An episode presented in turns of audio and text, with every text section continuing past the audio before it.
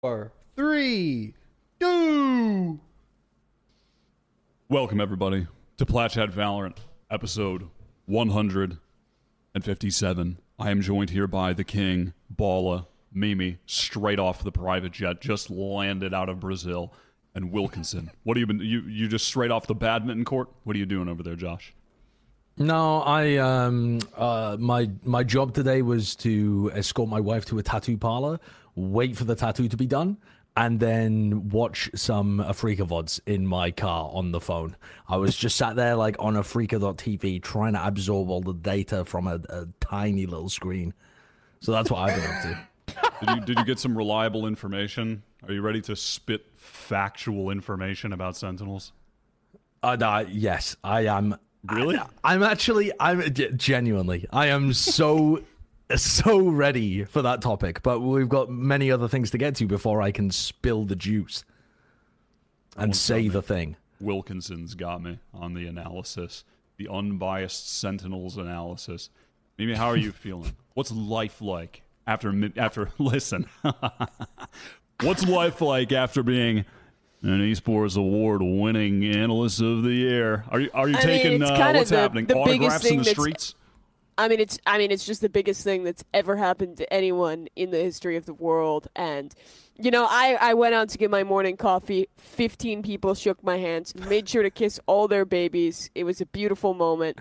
Uh, it's the biggest thing Why, that's why ever are you happened. turning into fucking Donald all of a sudden? Dude, they were just- doing it. When you win doing it. something big like me, the hands start moving like this. You start doing this little symbol, and you start saying that this is this is a big moment for our country. And I just think it's beautiful. All the all the people, all the women everywhere. Did you It or did you happens. not absolutely disrespect the entire awards process by not showing up, not even submitting a video, and just taking the award and bouncing? Um, I may or may not have done that. um, and um, the reason is that one, I didn't think I was gonna win, and two. I think award shows are kind of cringe sometimes, and I thought I was thinking through it in my mind, and the idea of a video of me in my hotel room being submitted as like uh, being shown on the esports awards just really made me cringe and then i just didn't do it Yeah, so instead they had Mimi, a evil cat, Okay, Wormkrantz. but to my up. credit to my credit they fucked it up they fucked up the one when they when they ch- picked my award they the they didn't have the envelope it just it just they just didn't have it so james dash had to fucking check his smartwatch for a text from the fucking academy to pick who was gonna win which is the perfect way to win an esports award by the way that's That is awesome very funny. um, but you know, I I just thought I put in just as much as they gave back in terms of production quality. What? what does that That's mean? true. that is true. Uh, God. Um, and also, hold on. We really break down these awards. I'm seeing a whole lot of Valorant, Valorant? everywhere, up and down Yeah. the list. Coach of the Year, Potter. Player of the Breakthrough Player of the Year, Demon1. Esports Personality of the Year, Disguised Toast. Esports Publisher of the Year, Riot Games. How much did they pay to get that? Esports Game of the Year, Valorant. They paid 2x whatever they're paying before. and they've taken down the corporate the, the corporate awards, which is my favorite part of the esports awards for sure. That's a that's God, a I you love know the corporate awards. Listen, I'm still waiting for the uh, podcast of the year award. Where's that? Do I don't see it on the list? Yeah, where is that? Do you guys see it? Because I I don't. mean, we would clean up. We would absolutely clean up over there as well. I- Esports I love content the- of the year. That should Dude, be us. h- How did Faker, who's heard Gucci win an award? It's Gucci. awesome. Sorry, Yeah, what? if you scroll up, the esports like commercial partner of the year is Gucci. Dude, Gucci the esports, Esports. awards might what be the do they funniest thing. sponsor? It's so funny. It's They so. By the way, for anyone who didn't thieves, understand, how, for anyone who didn't understand how this worked, you could log in every day to vote and each day you would have a new vote for who you wanted to vote for. so, so you could refresh every 24 hours and vote for the award. Wait, it's so you're just telling me the most Mimi ridiculous farm thing. just so that Yeah, she that- could not submit a video. That's No, no, no. I didn't bot farm, but let me tell you, I when I won this award, I exposed a conspiracy when we recount when we recounted the votes. We found out that Crooked Alice voted for me three accounts every single day, very crooked.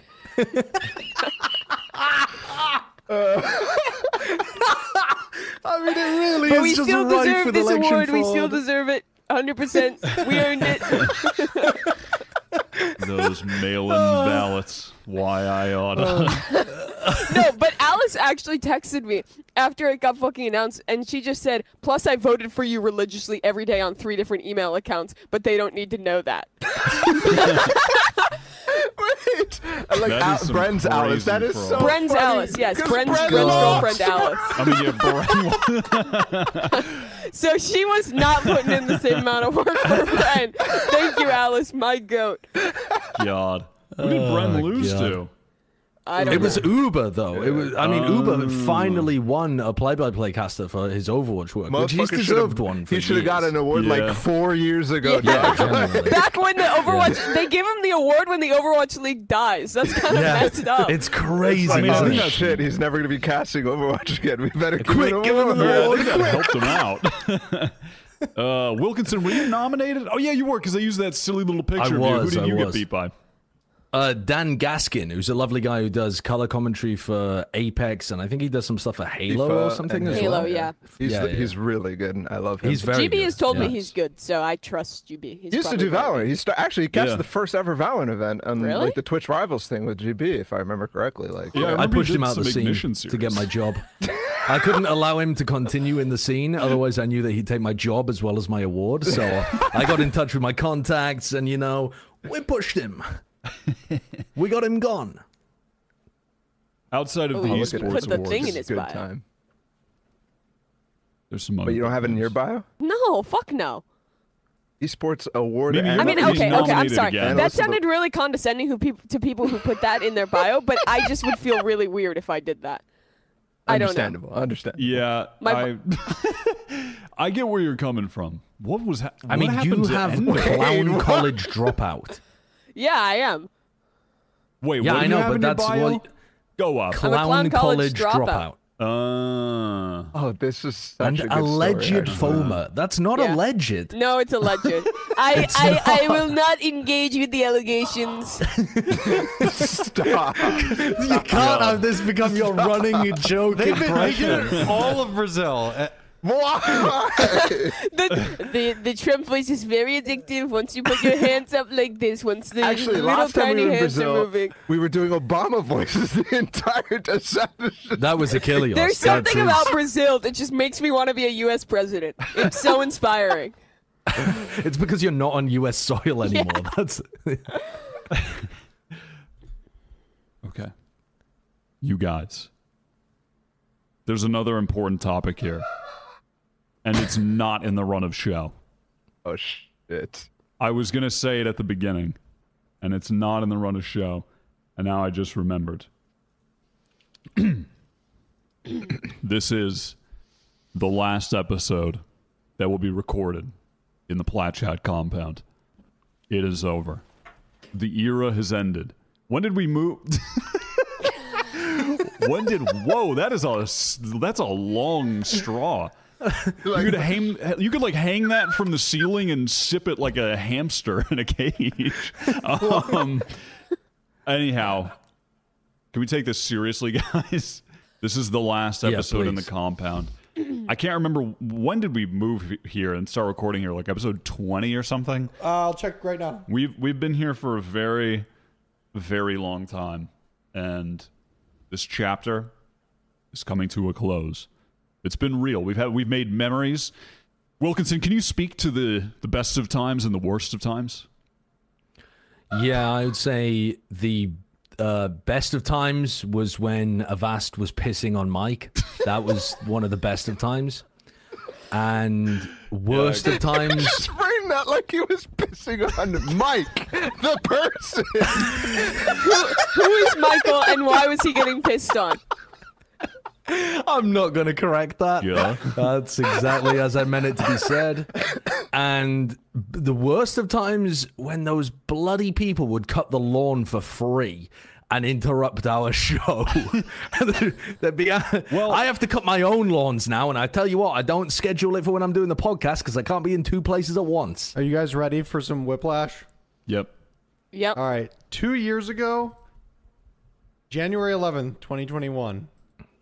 What do we got? Oh my god! What a time to be alive! What I episode was hair. this? This is, uh, let's see. this is episode... Dude, episode. Avast, Avast looks like he's just set into a win, like he's set into a, a hole in the wall.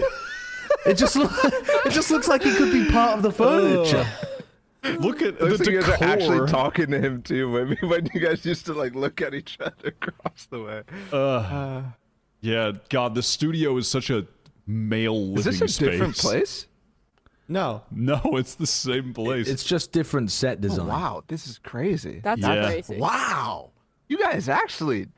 Holy shit! We Kurt, dressed you it up should- a bit. You should We- get we into did. some Wait, interior what was that design. It episode, looks Kurt? Nice. 27, I believe. oh my God! So we've done 130 episodes here. That is pretty Wow, wild. The 25k NSG winter preview. the big news of the day.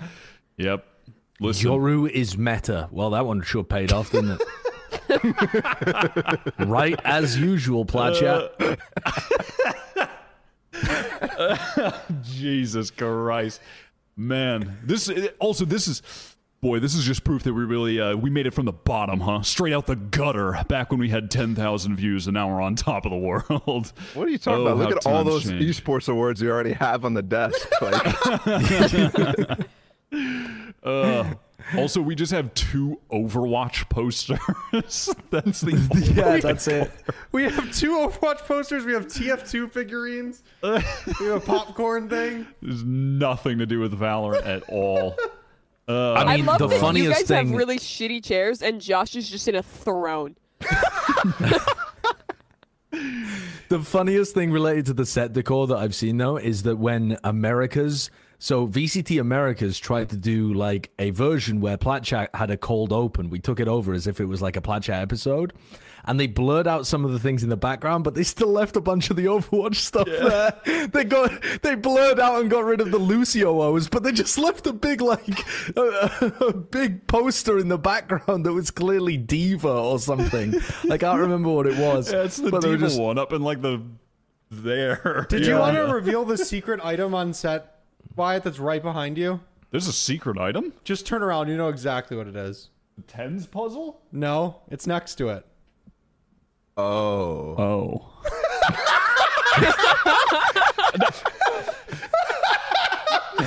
now, now, I feel like I should get some. Uh, I should get some, some like a hazmat suit, like I'm in Chernobyl. but, but we got uh, the Christmas ornament. That's on the If if that isn't hanging on one of your Christmas trees this year, you have really messed up. I, mean, can't wait for the people again- to come tour the apartment and see that.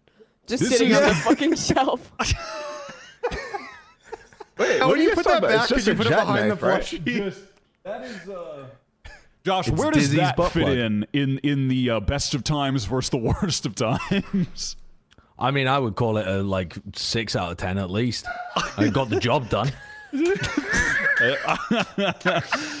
Now, for the audio listeners at home, what we're talking about is the uh, Plat Chat engraved stainless steel butt plug that we were sent for one of the Go streams to have some silly fun with, to really get the uh, viewership and members engaged. And I think it worked.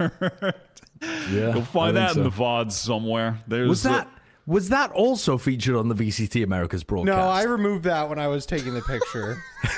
Now that is a that's a crazy it was not on Easter the egg. VCT broadcast. That's- Dude, you should have left it. Oh, that would have been so would have funny. been so funny. and Kurt has been fired from VCT. Christ Almighty.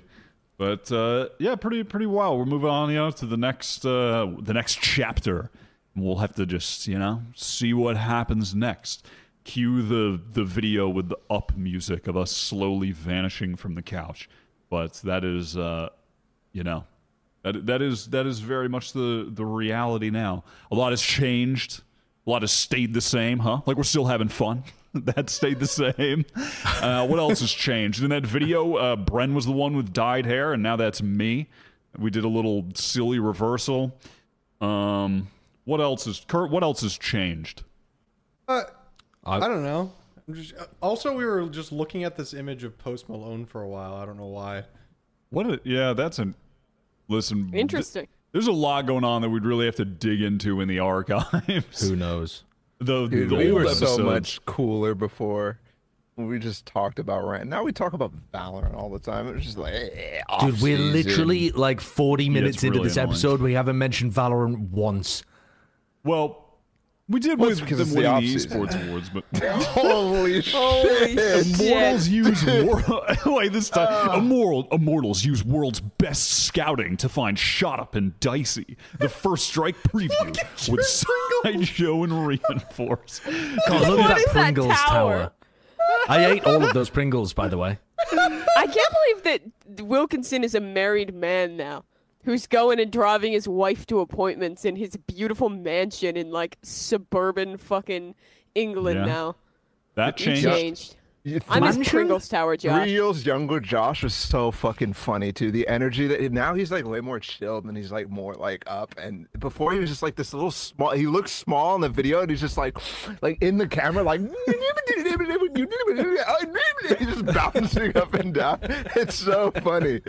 Uh, I don't know what's changed because you're the same size, but it's, It's- just it's so I got weird. a DSLR. I plugged that in. If uh, you want me to swap over to the webcam, I mean, I'll do the original like setup for you if you want. I think it's your mannerisms too. They've changed.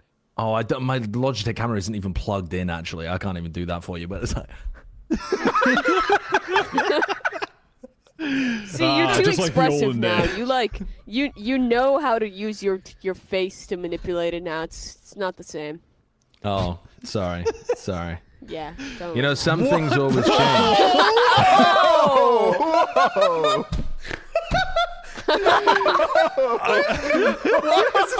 This is on your YouTube channel. What is going on here? It's always the French, man. It's always the French. It's something to do with the French makes me either want to, you know, for 30 seconds. There's two people commenting. Now for the oh my god for the for the audio. Yeah, do you want to explain it, ass clip. For the audio listeners at home, I would just recommend watching the video at this point. Do timestamp this and watch the video. It's uh, just visual. I can't do it justice with words. But you know, as a little preview, Wilkinson has his nipples out, so go watch that video. go tune in, tap into the YouTube channel. Some nice nipples. There's some nice nipples. Hopefully, those they make old a short of videos should never see the light of day. I mean, there's Dude, probably this we watch one's- the one where he dreadful this stuff one's chokes on gum? numbers. It's- this one just breached seven likes. It was a text for a while, but it's really growing fast. What even is this? Why is this now just a roast my YouTube presence from nine years ago session? Is this Half Life? What am I? Garry's mod? You're playing Half-Life DM with three other people in this video. It's not Half Life DM. It was like a collaborative Half Life 2 or something. I can't even remember what it oh was. Oh my god. Oh, God. it's Stark. Dude, shout out to Yeah. Stark. Oh my Christ almighty. Ugh. um yeah, so Maybe I a lot shouldn't have happened added in the all those topics, house. Kurt. Ugh. Jesus Which should be the sideshow. Um Yeah, that's wh- the, my old. Yeah, that, that was was my old? YouTube channel. That was. That was my old Twitch channel. Yeah, yeah, the underscore sideshow because sideshow was taken by somebody, and then I stole it from them when I made partner. Oh my Owned. Wait, but you still have that account. Why did you rebrand from the sideshow to sideshow gaming? I didn't rebrand to Sideshow Gaming. That was also because Sideshow was taken. But with, you have another The- Twitch account. Sorry, I'm really confused. Actually, you had uh, the sideshow, and now you have sideshow, but you still own the sideshow. That's a rebrand. Ah, dude, da- da- I mean, I had 210 views and seven likes. It's not a rebrand. Nobody knew anything. Nobody knew me. More people knew me as Josh. I had more people like down the road who knew me than people online. That's not a rebrand. oh my Christ Almighty. Um, okay.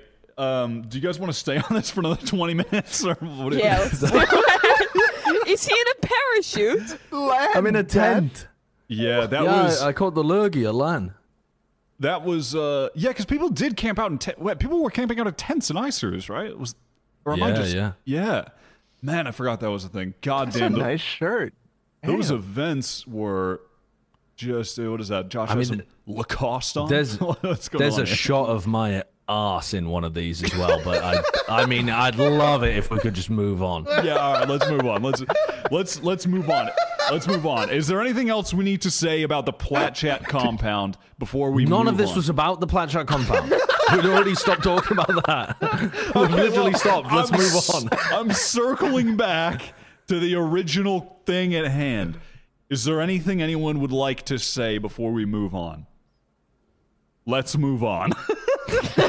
Please. you guys, the skin review. It's the it's it's the overdrive bundle. Yes! Oh, oh my god. Production I've been note, waiting for this. use other browser. Kurt, keep that one in mind as we dive into this. Oh my. Pull up this- Wha- Overdrive. What? Uh oh. They We ruined didn't our use topic. other browser. Is it broken? It didn't use the other browser. It's over. Oh, Want to sign in? Google can help.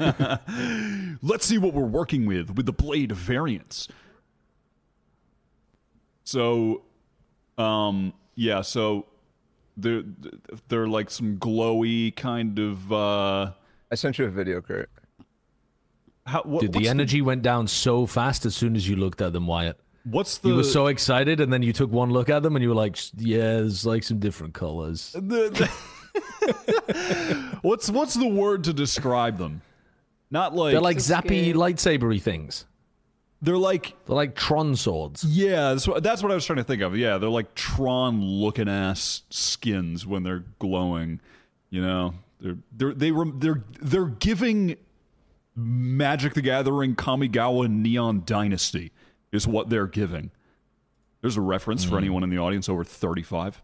but they're, they, they do look, you know, I Huh? mean, it's just the RGX katana. It's just the same guy. That's Sounds kind of cool. similar too. It has the same like barrel shit. I don't know. It If we had cool. don't gun reviewed- parts.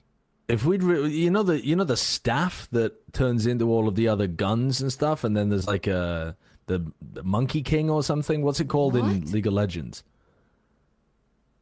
Now, the pre- one of the previous skin sets. Come on, you can't Oh, be leaving me out to Wukong. drive like Wukong. this. Wukong. Wukong. There you go. There you go. Hmm. That set, I was I was excited to skin review that, but then you know we never did it. Oh, yeah, did you But buy it? This set. No, I didn't buy it. No, I'm not going to buy any of them. I have no skins on my EU account. People keep coming in going, "Is this an alt account?" Like, no, God help me. I just, I'm just poor. Oh, dude, but that's how you stay rich. You have the stay rich mentality with that one. I like it. It's Yeah. actually a great way of making friends in ranked because people will always try and give you skins. They're like mm. they they treat you like you know the the guy that comes in with no packed lunch and so you give them like a sandwich or something. that's that's what I feel like. Oh. That's you know I I'm I, someone go f- first before me. Uh, it's it's a, it's a skin. I mean, it's kind of cool. I feel like it's kind of just like overwhelming. It has crossover with skins that are already in the game. Drop. Wow. That Uh, is sad. so sad. How much is it? Yeah. Uh, that's the first Probably question. Probably like nine hundred dollars. Yeah, I think it's a hundred. It's, it's, a it's a drop. It's a drop. Oh my god. Isn't god. that more expensive than they used to be? Didn't they used to be like reduce the seventy? skin prices, man. This is absurd. Like, stop. Buy- I'm sorry, but stop. Buy- it affects my job, but stop buying. No, keep buying the skins. This is a clear cop. This is a clear cop. Contract negotiations are going on right now, and I'm asking for five hundred thousand dollars after winning my big award. So make sure you buy the skins. Christ. I yeah, I you know, it's just yeah, and and I saw now I happened to I I scrolled past these on the timeline because I saw Vanity post something like I haven't bought a skin in a while, but this set has me ready to spend to open my wallet and get my mom's credit card or something like that. And I then I looked at them and I just you know, I that's just that's just they're they're just listen. If one is on the ground in the game, will I pick it up and maybe drop my vandal to because it's cool and you get that different person's skin buff? Yes, yes, I will. Will I spend hundred dollars on it? I will not be doing that. It is a drop. Are- any of the skin bundles a hundred? That that seems. It was like the Elder Flame was, and those tier ones, right? Elder Flame. Elder Elder Flame. There's been a gas explosion at the Platchat compound. Yeah, we've actually rigged this place with dynamite. As soon as we leave, we're just gonna blow it up. Um, but now, like the the uh uh, dude, what was I saying? What bullshit The was I about Flame. to say? The- you were saying the Elder Flame kind of the stuff Zed was. one was hundred. I'm pretty sure. What else? Dude, buying the Zed knife was the worst decision of my life. You got the knife? Seven thousand one hundred so VP is this one. You've lived a great life. Um, Seventy dollars for this bundle. The I have so many more regrets actually. than you. Than the If Zed you're- knife? Yeah, I have. I'm. I go to bed crippled with regret, and you are living a happy life where the worst Well- thing you've ever done is buy the Z knife. True. Real. I can't sleep for the guilt. Josh, you've had more time to make regrets than Mimi. Maybe she'll catch up when she's 32. Or 29. oh, right. Sorry, my bad. Wait, you're 29, Josh? I thought you were 27. Kidding. I knew you were 29. What? I, I used to be 27. Yeah, I mean, you've just been frozen in time since I like met you when you were 27. So. Mm-hmm. Famously the same age. People don't age once you meet them. They stay the same age. Doesn't Yep. happen. That's that's true. I mean, relatively, yeah, it makes sense. I, I think it's. I think it's cool. There's been a lot of effort put into this skin, but it doesn't tickle my fancy. Britain is a beautiful country. It's, thank you, Mimi. What? Um, all right, guys, let's do it's a uh, 20 saying. on It's the great saying. benefits of living in England. Move on to that. Um, One of the few. well, that's it for. The, I'm glad we did a skin review. It's been a minute since we did one of those, and I really needed to. I needed to do that to uplift my mood. Speaking of uplifting, Gekko up, Skye down in patch 7.12. What's the latest with the game updates? Balla, can you Balla, can you break this down for me because I didn't read this. No, um, I, what, what, gekko up, skye down. Like, what, what do you mean? Like, Fine. I'll read it. There you go. One of Gekko's unique strengths is being able to reclaim his creatures. this change aims to make that process faster so you can reclaim them in more situations. In addition, we're also increasing the reliability of Dizzy to increase Gekko's confidence when using the ability and to provide more incentive for him to engage with its reclaim. So, the reclaim for Dizzy, Wingman, and Thrash, the reclaim channel time has gone from two seconds to one second. That's kind of crazy, I'm not going to lie. What? That seems Yeah, kind of crazy. Anyone else think that's crazy? And then uh, once the Dizzy is ready to shoot and sees a target, they will shoot faster and the projectile will travel faster? Dude, what? pre-fire targeting, not the pre-fire targeting delay. It's been decreased from 0.5 seconds to 0.35 seconds. And the missile speed has been increased from 7,000 to 10,000 somethings. Dude, that's... Cr- Miles per hour. it's just no unit. What is that? I don't know. Mile. I don't. I don't Meters know. per but- second. Dude, this is okay. Hold up. This is busted. Who agrees?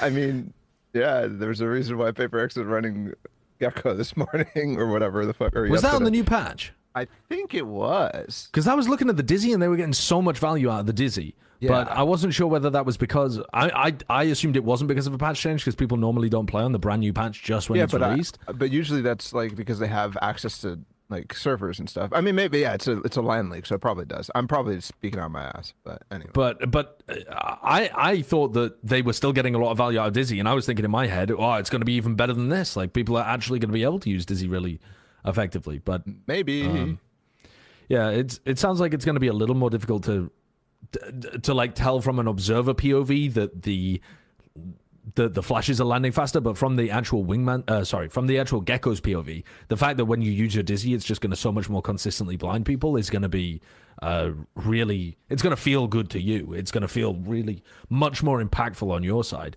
I, I think wingman's not actually, uh, sorry, I think gekko's not actually in a bad place. I think that you could see some gekko usage uh, on maps where people aren't using so much double controller anymore. If people are using double initiator and there's more opportunity for that on maps like Breeze or maps like Sunset, then you could definitely see some gekko being played.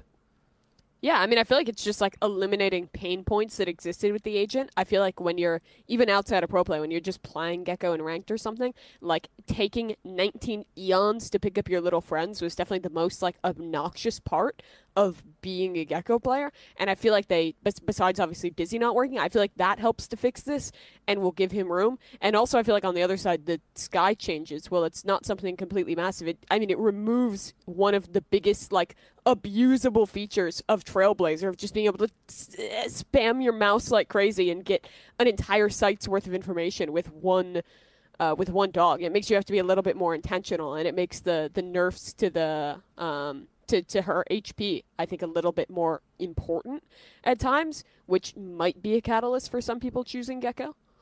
Why does the dog not still have near sight? Why does the dog travel so much further than every other piece of drone utility in the game? Why is Skye getting so much more info than every other character because the dog is so damn good?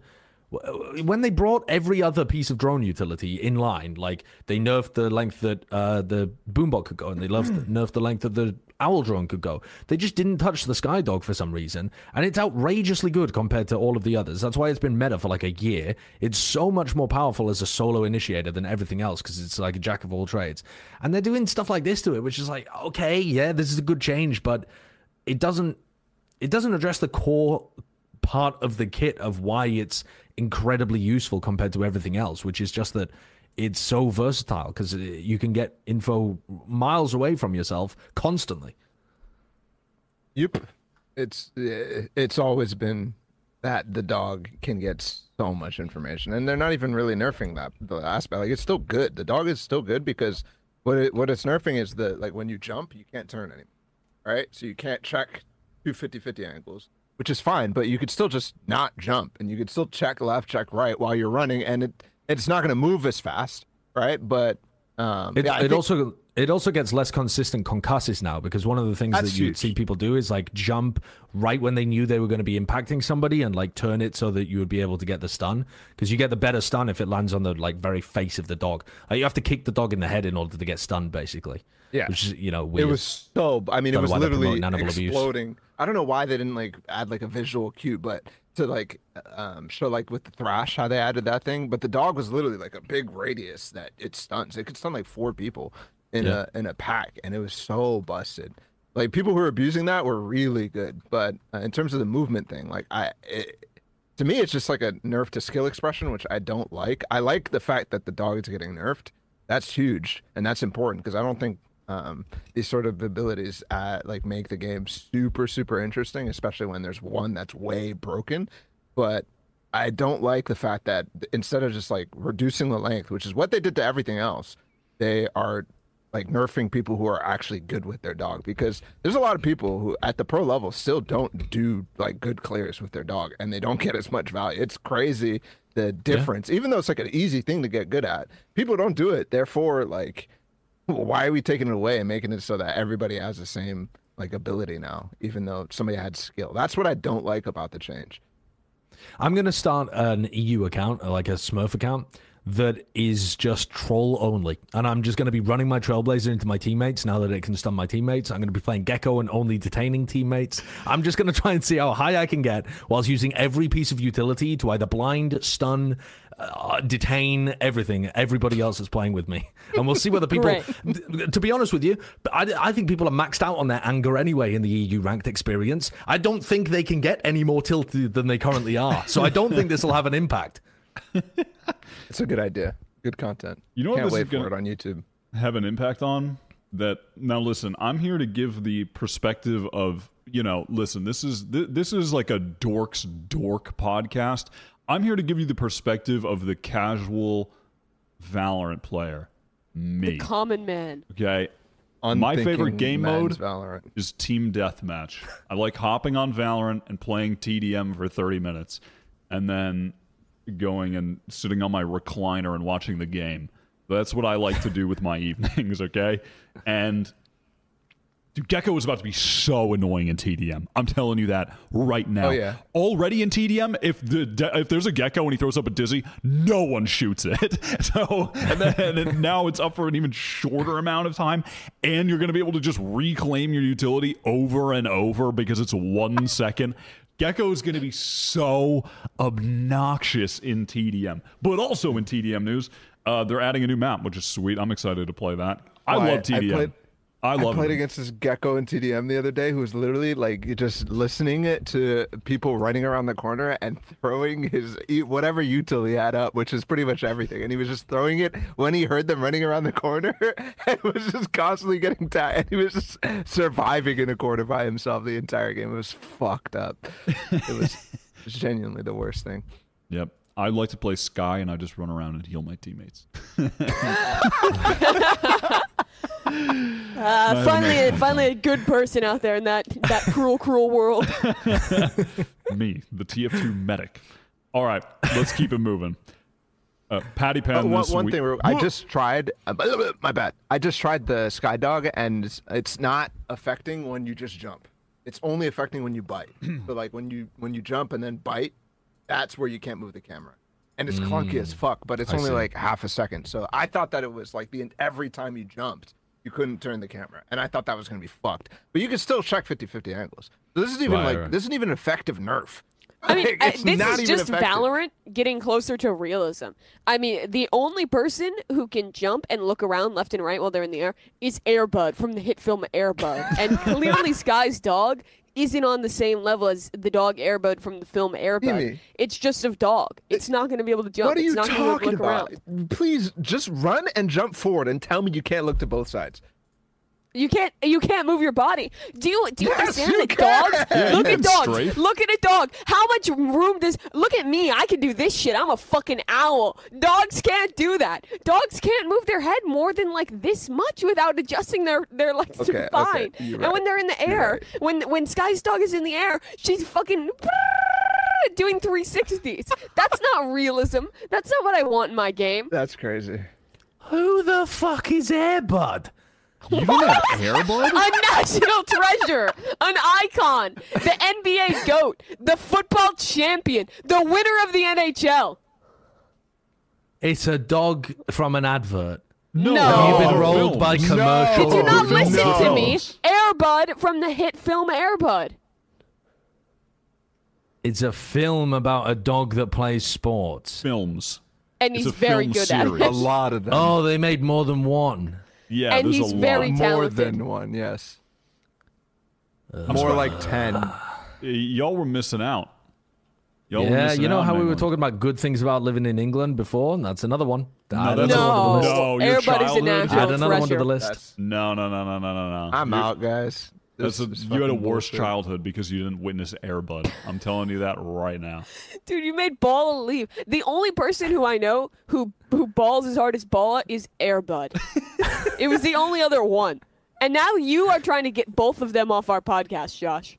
Yeah. Yeah, that's tough. I don't know who would up. win a three point competition between Air Bud and Ball. that would be a tight one. Yo, Josh. I would I would dominate a dog. Shut the fuck up. Fuck you. Shut up.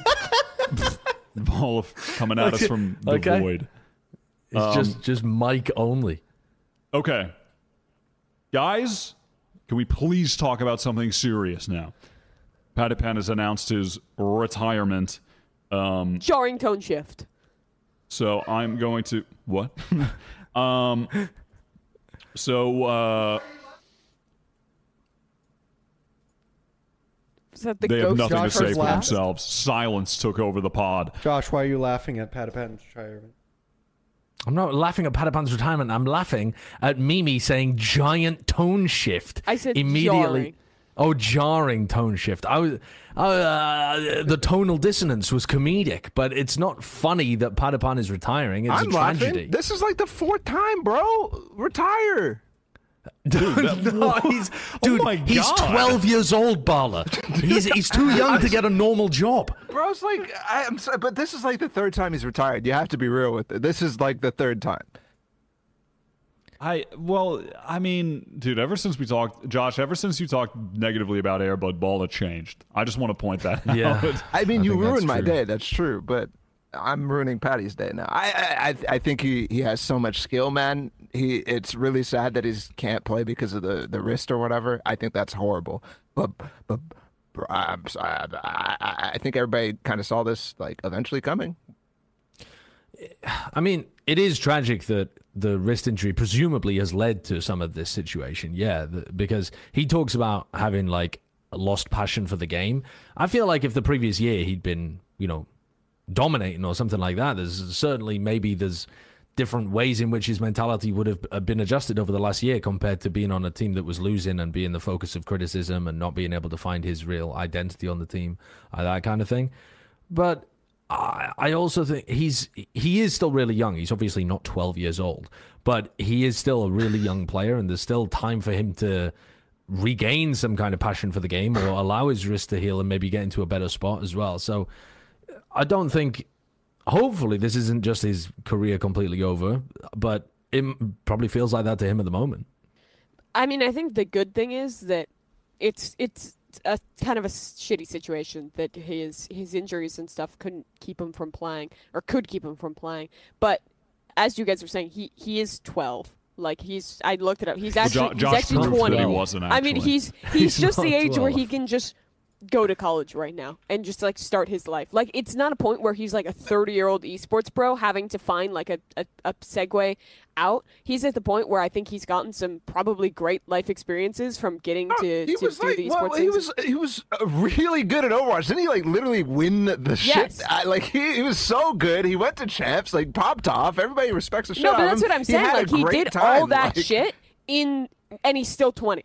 And like if this is the moment he retires, he still has like a whole life ahead of him to segue to whatever he's doing next. Is is kind of what I'm getting at. Yeah, he he could become an alleged FOMA. Famously. Josh knows what that Wait. means. he actually is 12. This is Lick- crazy. He Yeah. is 12, according to Liquipedia. Josh was spreading misinformation. Mm-hmm. We've confirmed Sorry, it. what? what? What? Kurt hits the hit the fucking No, Liquid nattiest Media Spect element. element of all time. This is No, the it isn't. actual page. You can see it on can Liquipedia. This is not the actual Look, page. go to This this, is not- website and you'll find Refresh it. Refresh, Refresh it. it. Oh, refresh. Hold on, let me refresh real quick off screen. Oh, I just refreshed it.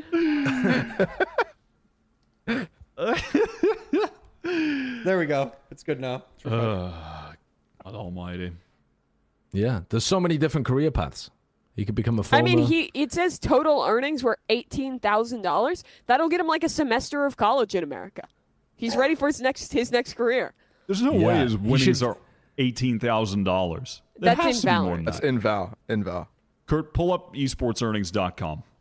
Let's see how rich he is. Uh, I mean, let's see what Earnings college check. he can afford to go to.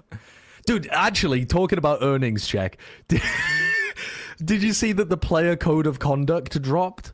Okay, and it's a really boring document. People were like, "Oh, oh, slideshow. I hope you make a nerdy video about it." There's nothing nerdy in there at all. But one of the things that it says is players will be forbidden from making disparaging remarks about others based on all sorts of different normal things. You know, about like you know their sexuality, their race, their ethnic origin, all of that kind of stuff. And then it also says their financial status.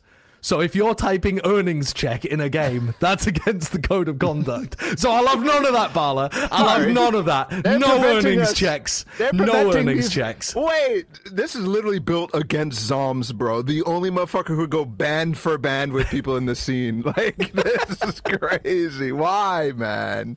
Let him, let him, let him flex. Hold on. According, what was that number, Kurt, on esports earnings? Patiphan is one hundred six thousand three hundred thirty dollars and thirty eight cents. That's not bad. Um, no, that's not. That's that's not bad at all. Let's pull up Ball's esports earnings. Oh, fuck. Can we, what? Oh, it's not even on there, man. You didn't even make the cut. That's tough. Wait, no, what are you talking about? I'm there. Chill, Oh, there it chill, is, there chill, it chill, chill. Yeah, fuck out of mm, here. Five point two. Wow. Yeah. And it's missing my Valor earnings too. I got 200 in Val. Let's go. 5.4. Let's go. Come on, man. That's good. That's good. Uh, Step up. Christ. Uh, Let's look up. Let's look up fucking. words. Yeah, yeah. Let's see what this motherfucker.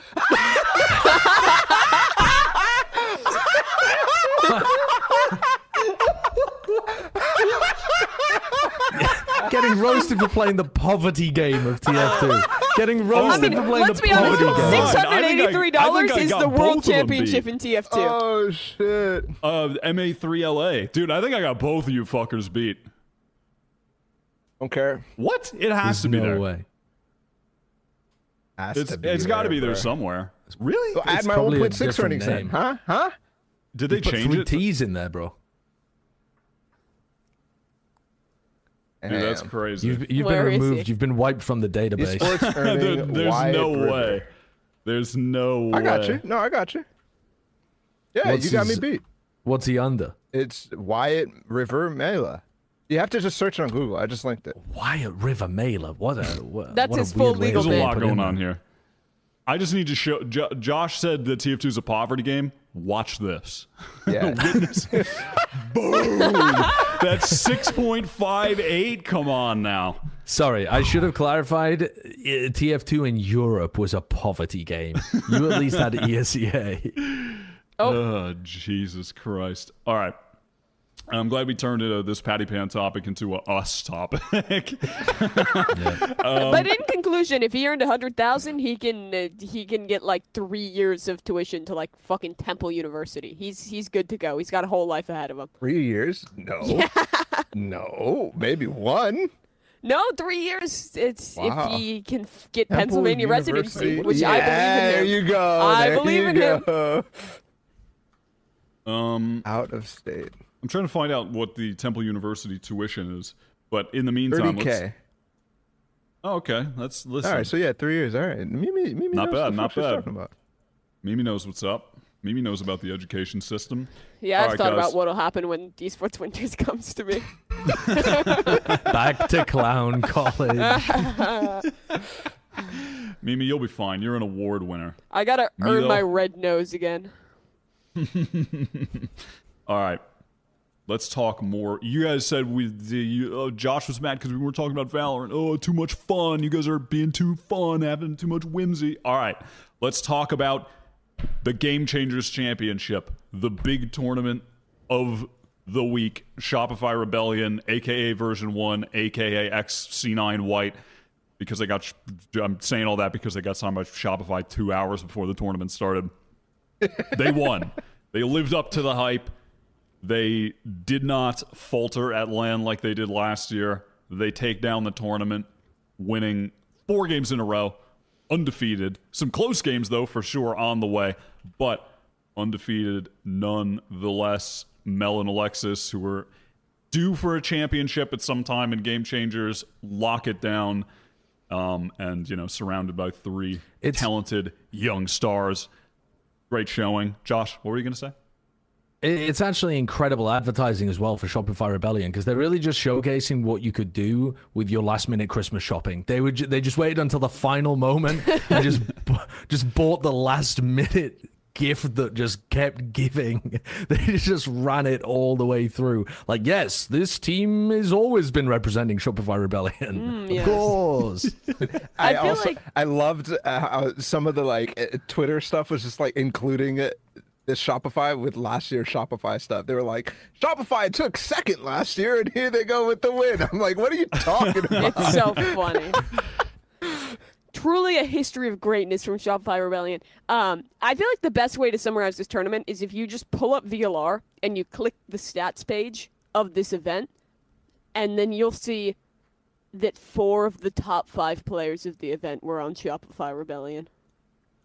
That's not bad. They're they're That'll it. very good at the video game. I know VLR rating isn't like the realest thing ever, but no, it is. We need to cut noia. oh, sorry. That's, that's noia that's is what- off the team. We're signing Alexi. Congratulations on your transfer to Shopify Rebellion. Well, we've got a new team, baby. Um, but yeah, I mean, Shopify was incredible throughout this whole tournament. I mean, they pretty much rolled through uncontested until they made it to G2. They they pretty much just destroyed EDG and BBL, and then they made it to G2. And credit to G2, I think they pushed them a little bit. But I feel like the biggest difference between this Shopify and like last year's Cloud9 was it honestly it watching them this tournament kind of reminded me of like watching Fnatic before they had lifted a trophy. Like you know they should be winning these tournaments, but you're waiting for the moment where they're gonna choke. But it, it didn't happen this time. They managed to like maintain their performance all the way through. I think Mel is an IGL really continued to prove herself. Here. Obviously, people already knew that she's ludicrously good, but the adaptation throughout this this tournament, which in my opinion and for my money had way higher level of competition compared to last year, was really excellent. Like I think G2 and Liquid in particular both had Liquid especially, but we'll talk about them later. Had really great tournaments.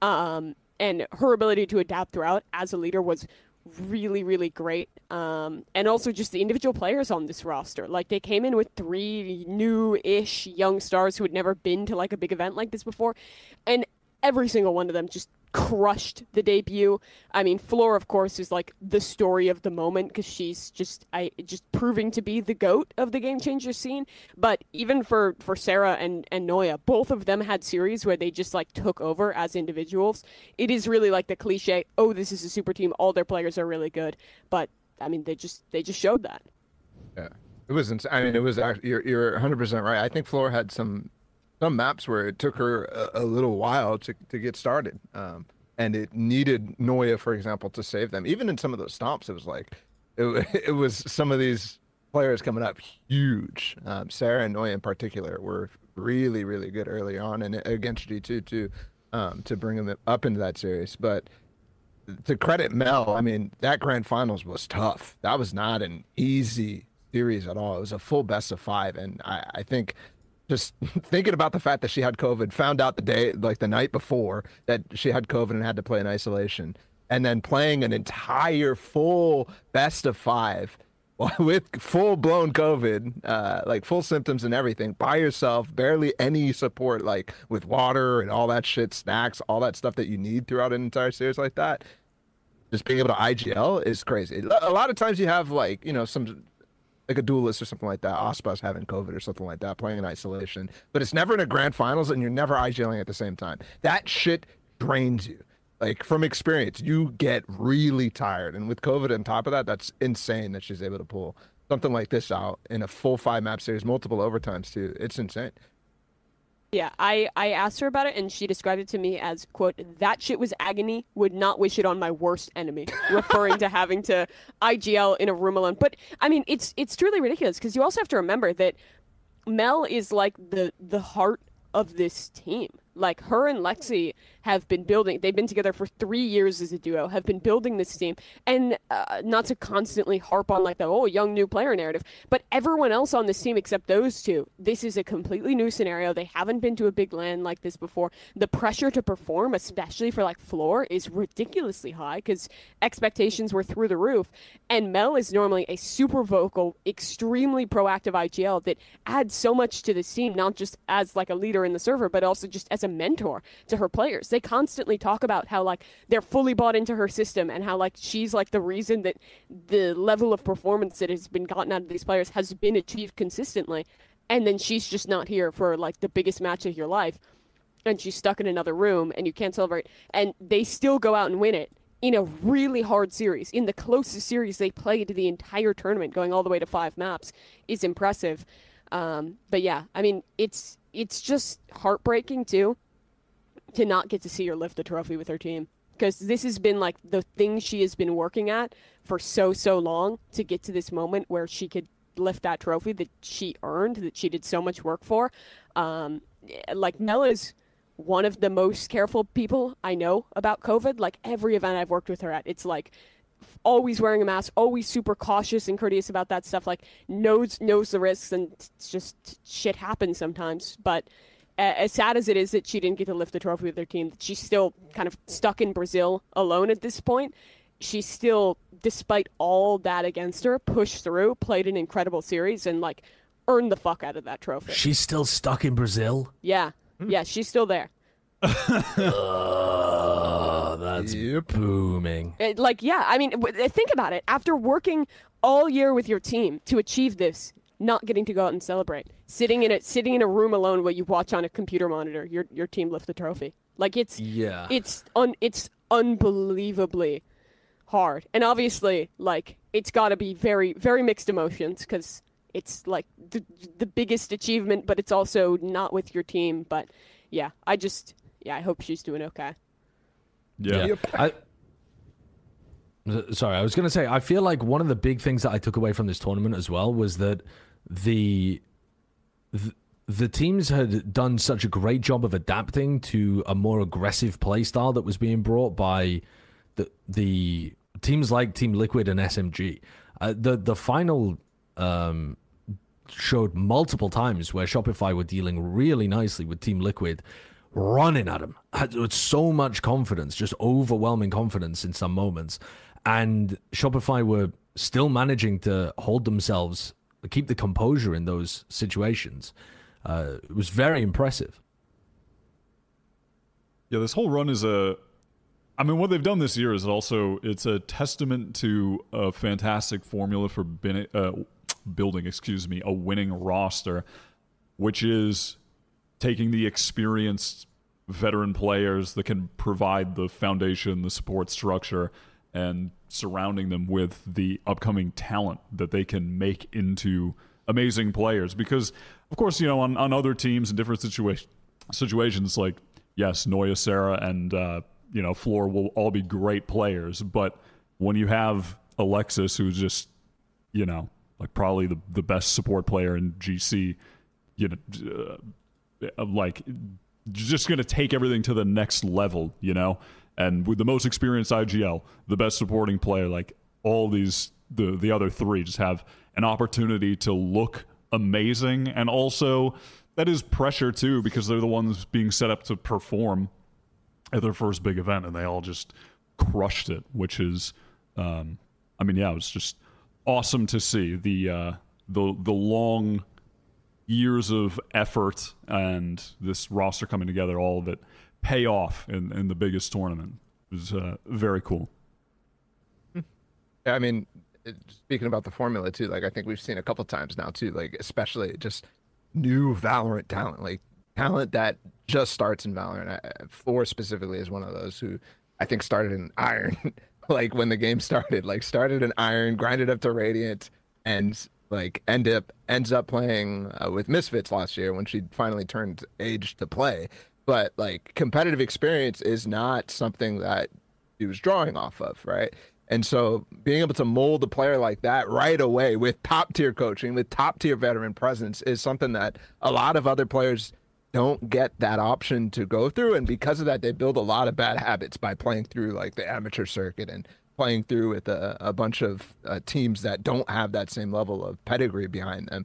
And because of that, you instantly are being drilled with the, the best fundamentals, the best teamwork, the best sort of stuff um, the strat structure, all that stuff. You have that right at the beginning. It makes you your ceiling way higher, and I think you're seeing that with with with Floor in particular, with Sarah in particular as well. Like they are insane. Like some of the cleanest aim I think I've seen in in Valorant. Honestly, like it's so clean compared to like other top players from the actual like the main VCT circuit. Like it is. It looks the same sometimes. Like it, it really does, Yeah. if not better sometimes.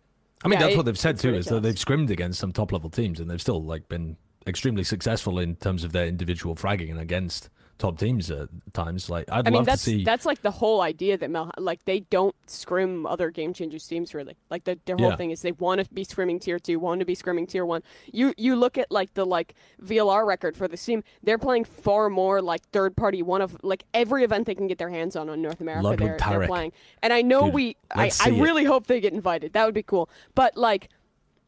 I, I think this is just to reiterate it because we always have to talk about it every time they win a tournament. But like this team's whole ethos is like we don't want to be the best game changers team. We want to be the best team. We want to perform well in in in the mix scene. We want to perform well in co-ed, and that's the priority. Which I think is is how you can just show up to a tournament like this and dominate, realizing that it's it's not the final thing. Lifting this trophy is not the biggest achievement this team will get. It's a step in a road towards something more, which I think is like the direction we've been like, please, we need a team in Game Changers who can do this. And uh, Shop Shopify is just that team. Yeah. Uh, to be fair, like the Team Liquid is the same way. Like they all, For sure. uh, almost every top game changers team like believes in that same ethos at this point too. Like, and it's something that you know uh, they've started talking about, they've started doing. But I do want to like bring back. You mentioned like the comparison against to, to Fnatic too. Like when you're talking about how selective they are with their scrims and stuff like that.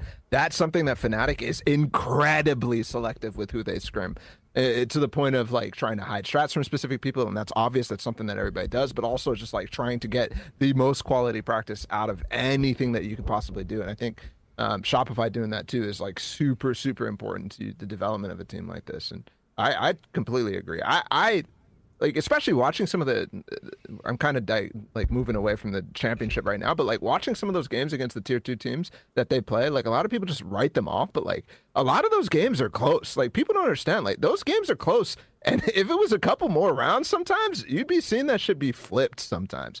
Like actually and these are really really good teams sometimes teams that are in challengers. Like i totally think they have the skill to be able to make it into challengers and maybe people think this is still a hot take but i it's also about doing it consistently, though, right? Like, Exactly. it's- That's yeah. the point. But the, like they could easily come out with a one-off win against one of these teams. Yeah, and yeah. I'm surprised it hasn't happened yet.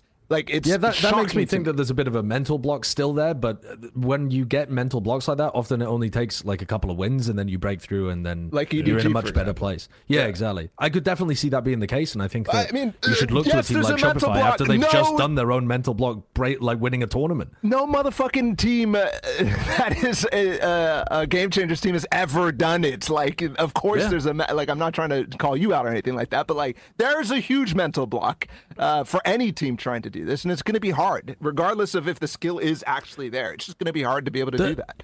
But the top four in this tournament as well, you mentioned it earlier, um, Mimi, about it being much more competitive than last year. But all of the top four teams I found to be impressive. I think SMG looked to, to bring this back to your hot take, actually, Wyatt, from last time. They they looked good when they when they were playing. I, I was like, oh shit, Wyatt's done it again. He's found another team that's I'm- insane. I'm- but they ugh. just didn't. They didn't The quite scout have the coordination and the ideas and that kind of stuff. But they had like that micro play and they had the skill and they had the aggression, but it just looked unrefined to a point where they weren't going to be able to make it deeper. But that is a team to keep an eye on for I sure. mean, that we was already saw improvement throughout the event. They they went from by Wyatt. Uh, they, they went from they went from not knowing which comp to lock to figuring out how to lock Not the right knowing comp which and comp win. to lock. What is that's horrendous shade to throw No, at I'm them. kidding. I'm kidding. But I, I mean, I don't think we've talked about that on the podcast before. But the fucking run for this team starts with them thinking it's a tech chess test, selecting Yeah. four duelists. They're duelist players on Cypher. Giga Chad, they fucking roll EG with the comp. And they just play it anyway. It's so Yeah. sick. They I looked love- scary after that too. I loved watching them. I was so gutted that they lost to G2. That was so Yeah. winnable on split. Oh my god. I mean, it just Yeah, very. comes down to a couple rounds like if they just don't lose a 1v4 to Roxy at the end of the first half, like that is they only need one I went to OT. They only need one round to, you know, push that over the edge and win 2-0 over G2. They had so Oh. many opportunities where I mean Roxy went so crazy in this game on split. The anchoring was so good, just constantly getting But like, I mean, two kills could have when they easily died to the Viper op there that was just egoing Yeah. the Cypher alt, holding the same Yeah. angle. Uh, you don't expect the Viper to still be there with the operator. The- these were the situations that were just sadly had SMG lose out on this map. I mean, that is like the most clear example of it. But there were just a lot of little moments where they had an advantage, but then just couldn't swing for each other in the optimal way. And you know, Roxy was just taking advantage of that. And they also, I mean, it was just. I'm super happy for SMG. It was a great run. It was just also gutting because it was like, holy shit, they were so close to being even a better run with even more wins. But Yeah. they were awesome to watch. They they did a great job, and it'll be fun to continue Yeah. watching them in the future. And I you've think- got te- you've got top teams from all over the place. Again, the same as the main like it's tier one crazy. VCT circuit. how, how the? I mean, it's incredible the kind of parity between the Yeah, regions. it's Four different even in game continents again, like every single event since 2021 champs. It's, rigged. It's actually rigged. I mean, this, this, if anything, should clue you into the fact that life is a simulation. It's rigged. None of this is real competition. It's all been, it's all been set up. Scripted. We've been paid. This is a rare moment of us peeling back the curtain, and I'm about to get whisked off into another room. Yep. the pipe bomb. There's I mean, it's... go ahead, Wyatt. it's a, I, I can't What? it's a fucking wrestling reference. I can't help myself anymore. I'm sorry. Um go on, But moving on from pipe bombs, uh, how about how about It's a Team wrestling Liquid? reference. If, talk about fucking scripted. They lose in the first round in front of their home crowd and then go on like the craziest lower bracket run ever. They win every single match to make it to the finals and they only lose out literally on the second half of map 5 to not pick up the trophy in front of their their fucking crowd. Like they played so well throughout that lower bracket. To, to talk about like the level up of individual players, Joojina had like an I, I didn't really know much about her because to kind of review for people who haven't watched Game Changers since last year. Team Liquid was a pretty much complete rebuild. Uh, the it, all they kept was their coach, and then like the duo of Daiki, their IGL, and Bastarda, the duelist player. Everyone else was like new talent from like the the Brazilian game changer scene that they brought up, and basically it, it, it's a direct parallel to Shopify, right? Where it's the the veteran core, you bring in new players, you develop them up, and holy, did the product look good? Uh, Joojina was insanely clutch. Just the product. Oh my god. sorry, sorry, he I has just to go I to the quarterly business. report meeting after this. Jesus Christ. Go on, Mimi. 100% pure. I don't even remember what I was saying. Oh but my we saw God. some the the KPIs they were being hit. Let me tell you, uh, Issa, Joojina, Bizerra, all were like giga impactful throughout the tournament. I think Team Liquid's style was really variable. They're like a very fast team that is like super aggressive. They'll like fight both extremities at once and just like pressure you until you kind of force them to respect you. Almost remind me of like a Paper Rex or something in that way of just like how aggressive they are to start as they feel out your team. But their IGL Daiki is really good at just like stopping the team in the mid round. Just like calling those hmm. freezes where you go really aggressive for space and then you stop, you wait for a reclear, and they were punishing teams like crazy with that. Because it's the kind of team where you always feel like they're going to be doing something, they're going to be overheating, and then they just freeze, they punish you, and then the next adaptation comes through. Also, just some of the mid rounding. Like I think, like their later games, like I think it was the the ascent against um, SMG in particular that was ludicrously well called from Daiki. Like she was like solo selling fakes on the attacking side to like call her team into the other site and stuff. Really, really good stuff. Like Daiki is only 19 years old. Uh, like last year was her first time kind of like ever IGLing for a team, and she did that now new roster, complete rebuild, lots of pressure on her, and just steps up and does even better this year. You want a parallel, Mimi? Do you want give me a parallel. NRG. Yes, yes. I, I was keep I because they're Brazilian. I was like, oh, it's loud. It's, it's Issa's like less. Like I kept I kept True. doing that shit. Which, by the way, she's a really really good uh, player to find like lurk timings and stuff like that. Insanely good. Um, but I think the way that Daiki is calling was much more like finesse to me than any of the other IGLs in, in Game Changers and any IGL that I could think of too. Because she was doing like like you said on Haven specifically, like solo inserting herself for massive fakes and stuff like that. The mid they had the best mid rounding. Uh, maybe it was like I. Team Liquid, G2, and then Shopify in terms of like mid rounds like prowess. Shopify doesn't need to rely on mid rounding most of the time, but like uh, Team Liquid was insanely good. Even in that first series where uh, they were like, "Yeah, we we were bad today," they, I was like, "Bro, this team is this team is good." Like, and Joojina is insane. The amount of value and clutches that she was hitting throughout the tournament is crazy, and it never like it never lowered itself because they were playing against better competition. She just kept stepping up and up and up, and it was. It was this crazy. one was, this is a wild play as well. That first shot has to be a headshot. It's on the like full health player. The cosmic divide misses. It's on like the other side, and then they go for the tap, push through the wall, and get the kill. What a ridiculous one to win. Yeah.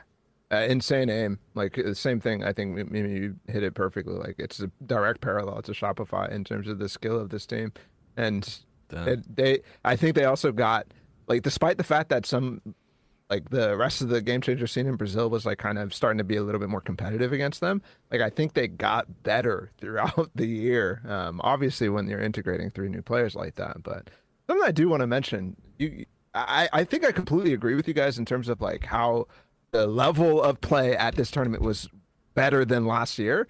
But I actually think that the form, um, especially in some of the earlier rounds um, and down in the lower bracket, was not as high as it could be. I think this could have been even better than um, we were thinking. I think some of these rounds were very scrappy because the teams just, I, I don't know why, but I think it was like super, super scrappy. And it led to some of those moments where you had to see insane good mid rounding.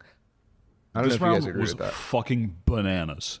This- th- like this was ridiculous. With this is the round on Ascent for the audio listeners at home. It was in like a what was it just saying? There was like a five v two. Gina recovers a sheriff. They're on an eco. Had a classic. Gets two headshots. They retake the site two v three. Gets two more sheriff headshots.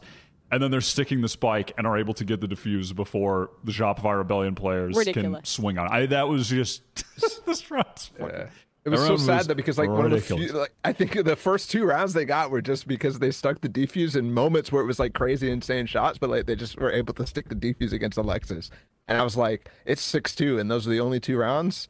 It's over. Yeah. Yeah, that uh, that was pretty crazy. It was cool to see Liquid run it back though in front of the home crowd as well. And I, f- I feel, at least for me, I feel like they, it, by the way. they really that shit. stepped it up at this event because I wasn't, I just wasn't blown away watching them online. And maybe it's one of those situations where they feel like they can kind of just cakewalk their way to the finals. Not that Loud didn't put up a fight against them in in the regional grand finals, but even still, it was a, pr- a relatively easy victory. Um, so maybe it's one of those situations for me, but mm, goddamn, they went crazy in the lower bracket and stepped it up. So it was cool that they made it that deep in front of the home crowd. I, gotta- I will say, I think this is proof that like, I feel like when we don't cover a lot of game changers on the show, and when we do, it's like NA and occasionally EMEA. But the the GC scene in Brazil is actually doing really well. Like uh, one of you mentioned this earlier, but the competition has grown a lot. Watching some of TL's domestic stuff this year, they were losing series. They were getting they've pushed a lot more. against like two it- teams, right? Like yeah, uh, it wasn't just loud. It was loud, uh, Zero Zero. Nation, and Legacy. They lost Yeah. to all those teams in really close affairs. Like the, I, I think also the rebuild this year, having three new players, shows that like the level of talent in Brazil and the GC scene goes really deep too. Um, and it just it just really makes me wish we had more international competition for this scene and more opportunity for these Brazilian teams to like play against teams like Shopify and stuff. Yeah, I don't know. I I I, I want to see more because I enjoy these tournaments so much. I don't know why I get I get like incredibly invested. Maybe it's because I like don't end up like working on them or whatever. But like I get in like I was watching the entire week. It was basically the only thing I was doing, and but I think part of that is because we only get this one international tournament. Like I was attached to G two. Like I wanted them to go far. It was insane because. I think a lot of people were doubting them, and I, I really fucked with the like role we're swaps that they did the entire people. uh, I- yeah, I guess so. Uh, but like, they they had such a good understanding of everything, and they're just so likable on stage the entire time. Um, Yeah. i- it's easy to get invested, but I don't know. Like, I kind of feel like one international tournament makes it that way for me, and maybe I want like less of the like regional stuff so that they get more time to just play and everything else. I, I mean, I would just like to see like more. I, I guess what I mean. I would like to see like game changers teams like Shopify in more of like the off. Like we have all these like little one-off like regional like lands and stuff. I think having like game changers teams in that would be so cool in the off season and stuff. But Uh, there's I agree with you. I don't think there should be another big. Oh, sorry, Bala. No, no, I was just pointing out the Red Bull thing for G2. Oh yeah, they yeah. yeah. I mean, that qualifier. was didn't go super well for G2, but But but they, I mean, uh, it's unfair to them because they're playing like a, a tournament right before their main tournament. So like they can't really go balls to the walls and like play hard for that tournament. Like it's it's impossible. Yeah, yeah. Um, but I, I also was going to say that I think where this tournament is positioned in the year is really important important for getting that investment because it's like a month into the off season, nothing is going on besides like random ass like one off events. So it like really has its moment to shine, which I think is really Yeah. good. Yeah, definitely. What was the viewership out of curiosity? Is that something you could pull peak, up? new peak, but not like 250 or something? too much higher than last year. Yeah, I mean that's still that that is still just outrageously good viewership, um, which is fantastic. There's just so many more people interested in this now. Oh, nearly 300k. Yeah, that's pretty. Uh, that is pretty sick. That is really good. that is really really good. Um, damn. Yeah, peak 293,993 during the finals. Um, With average viewers of over 120k. I mean, that is very solid. That's like if you that just is- ran that as an entire esport, that would be a very solid tier two esport.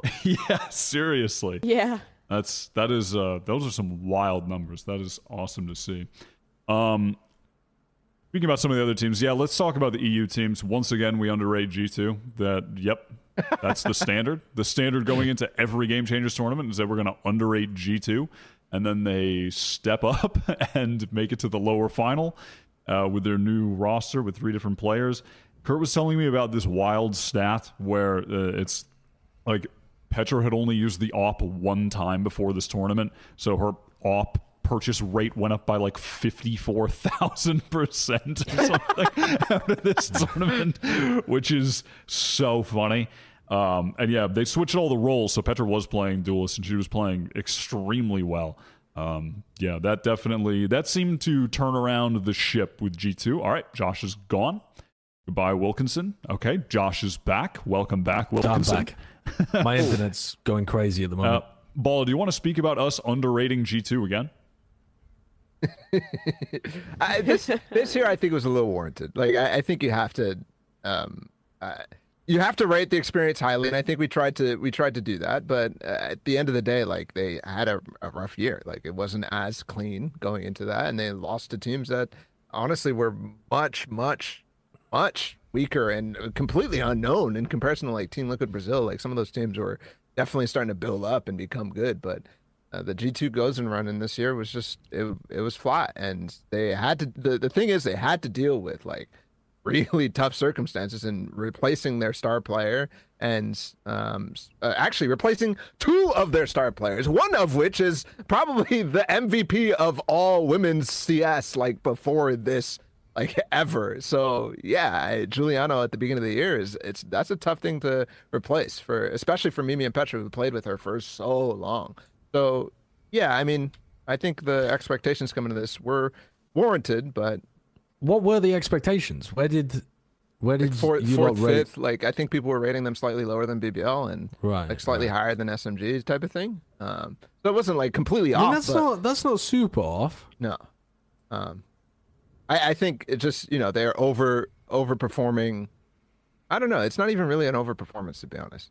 I, I just think the expectations were fair this year compared to last year, which was just total bullshit coming out of our mouths. Yeah, the land and the big games maybe favoring them as well with that experience. They have. I mean, they have a land buff. That's not like it's hundred percent. I think all like four out of five of these players, I would say, play better on land for sure. Mimi, Roxy, Petra, like, um, they all are so experienced and they played at. I mean, Roxy maybe not so many, but the first or the other two are insane. And I think Mimi as well coming up to IGL, which was a new change as well. She wasn't doing that uh, prior to this event. Um, she comes in and and match like almost matches Daiki, like almost, uh, not quite, but the especially in that first series, I was like, dude, this is her her first time IGLing is insane. The amount of timing she's finding, and it's funny because they did it on the same role too. Like the Skye was very interesting to watch make plays like that. It, a great finals for uh, for Vansilli and Potter to be casting as well. True. I mean, like what a banger of a match. The the way in which it all went down is truly spectacular final. Good game. It started Very with an good game. overtime, like yeah. this Well, is it's gone, so we can't move on to the next topic. So oh, we uh, can't do It's that. we actually gotta, illegal. We gotta keep awful. talking about this, guys. Well, we could talk Um, about the other teams real quick. right. That like just Who? the COVID taking out BBL. Like Oh yeah, one by one, like Yeah, one shit, by one, like, they just got BBL. I mean, their final elimination match, one player being on stage alone. yeah, it that's was so, so sad. sad. Oh, you're talking about- tragic. yeah, BBL. Uh, yeah, I'm I'm crushed for them as well. I mean, they just didn't get to show how good they actually are, and that's real. I don't know. That's all you can say about it. sucks. Yep. The I, I think walkout the- was the- just. Go ahead. I, I was going to say, I think that the Turkish scene in general is like kind of struggling from. I think it's, to me, obviously COVID had a big issue like for this team. Like they start off without having um, their duelist player, which is unfortunate. Um, but they still come out with a win over who was it, KRÜ, I guess, in their opening match, or I I don't remember who it was. Um, and I, I think like the way that it progressed was just like them being unexperienced, them not having the energy that they need, and then maybe like setting expectations a little too high for themselves to start out an event like this because it it felt a lot like some of FUT's appearances uh, to draw parallels to the main circuit, like just low energy in some cases and um, heads down type of thing. And it's easy to have that happen when everybody gets COVID at, at the end of the day, but some of their early matches too, I think, um, show that same thing. Yeah, very unfortunate. And then we can round it out. Talk about the remaining teams. EG, unfortunately, going out uh, quite early as well. Obviously, the pre-tournament uh, issues that came up for the other players on the team that just sucks for them to have to deal with and and pick up the pieces before this tournament begins. But yeah, sadly they go out early. What are what are your thoughts on EG after this tournament? I mean, what they got they got rolled in that first game against four duelists. I'm I'm I'm impressed the fact that they're able to like actually play after that. As I think I would have blown up the team. You already know the org is blown up at that. Point. Like honestly, if I was IGL in that, I'm sorry, but like You would have just sorry. forfeited out disbanded? I'm too. just like I would just not played, man. I would have pulled a yay. Like fuck that shit. Like what are we doing here? like this is so demoralizing. So I I was very impressed. I will not lie. Like I was shocked by how much an impact like Kinsey had on the team. Um, and it's not surprising, but I just didn't expect it to be that significant. And it wasn't actually when it came down to it. But unfortunately, losing that first round having to play Team Liquid is just uh, even even if like Team Liquid beat Gozen, like they would have had to play against G two. Like that's just tough. That's a tough draw. Like you have to win that first game, and they get rolled. So Yep, it is unfortunate, but I mean, still, the team has super talented players. They're put in a shitty spot before the tournament and did the best that they could. But Which I- team does? huh? EG. Which OEG have really talented players. Yeah, they still have some players that I, I, I definitely rate super high. I think Starbound is fantastic.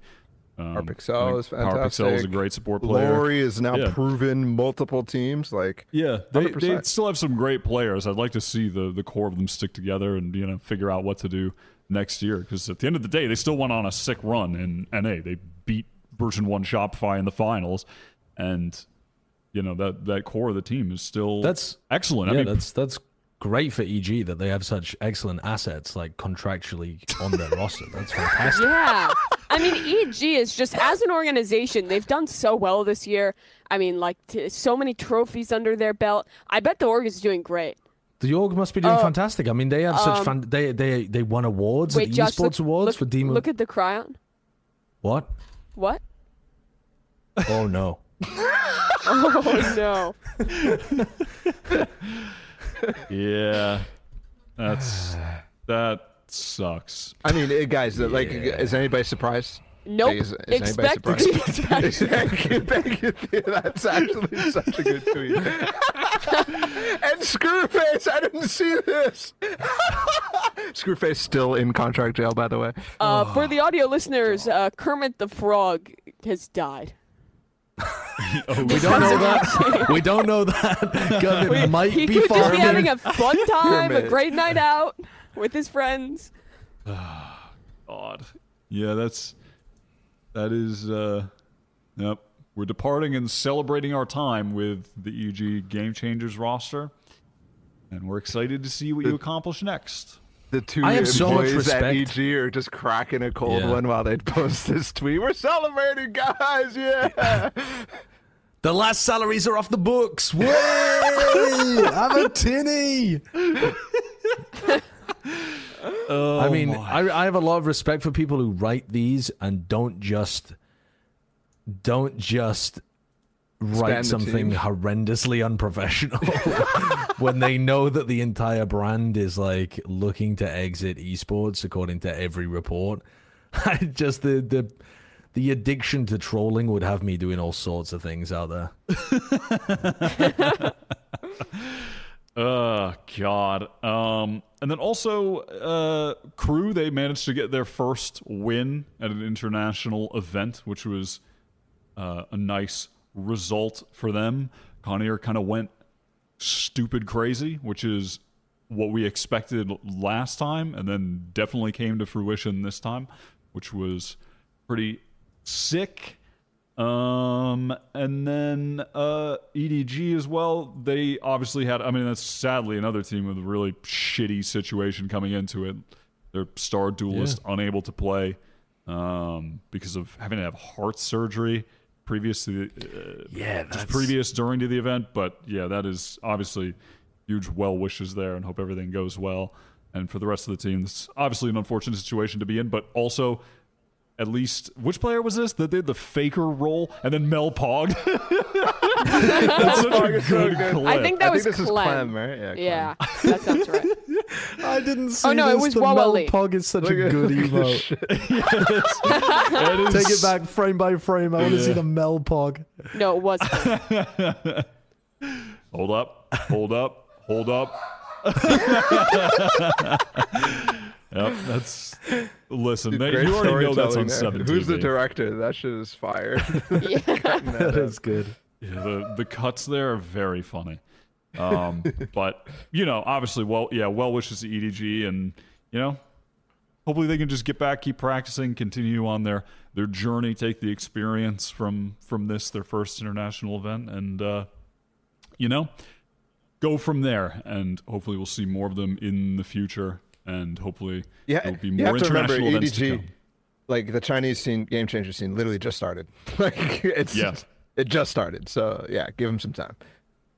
Yeah, absolutely. Um, but yeah, I mean, one of the points that you were making earlier, Josh, that was also something we were talking about a ton during the online North American Game Changers broadcast is that like there's such a wide uh um the, the or rather just the amount of teams that are displaying a high level of play is increasing and that was something we were talking about a lot on the game changers na online broadcast too because um in stage two it was like holy shit complexity they just went on this deep run um, Lace, who was like, uh, you know, also in kind of that upcoming player category. She's pretty, I think she's like 16 or 17, and she was amazing in stage two, like incredible.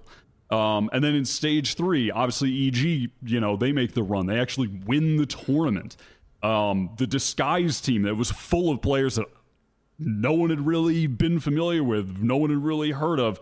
They went on a sick run in stage two. They still made it to playoffs in stage three, d- lost in like crazy OT games. There's just so many upcoming players and talent that, that are coming up in the game changers scene at this point after it being around for a couple years. And uh, you know, as we kind of pivot into the the next topic here, which is sort of the you know more of the the serious discussion at hand that unfortunately we still exist in a time where these events are always polluted by uh, you know unsavory figures and very poor um, uh, discussion online that is just extremely uh, that that lacks any any conscious thought about the game changer scene, why it needs to exist, how we've gotten to this place where it needs to exist over the last two decades of esports being a thing, why it's important, and you can see it paying off with all these teams getting better, more teams participating in the wider scene, more teams at the top of the GC scene, all this young talent upcoming because it's still we're we're in a state with this scene where you know I, I remember maybe when we were on the desk uh, with Potter, I I wish I could remember what player she was talking about. Maybe it was Athena, but Potter had told us um, that it was uh, I think it was Athena that when Potter was competing in CS:GO, she was like t- like 12 years old or something. Thea. and it was Thea. Thea and right and came up to Potter to like get her mouse pad autographed and you know that's so my, my point here is kind of going back to like looking at the real OGs of women's esports competition like Potter and the people that are from her generation that they inspired to then begin competing as women in the gaming space where they were not welcome.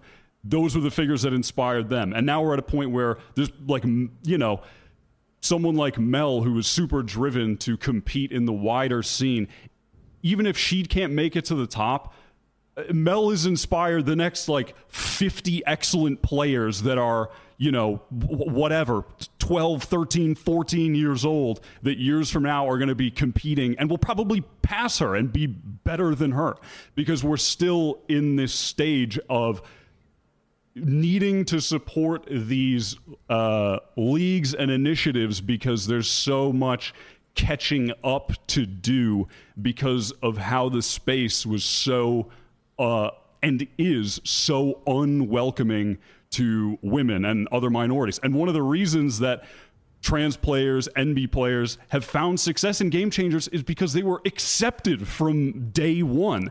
And, you know, looking at the wider scene, in existing in this space where women and minorities are still not widely accepted, are still, you know, you speak on a mic and you're getting harassed immediately, not in that welcoming space.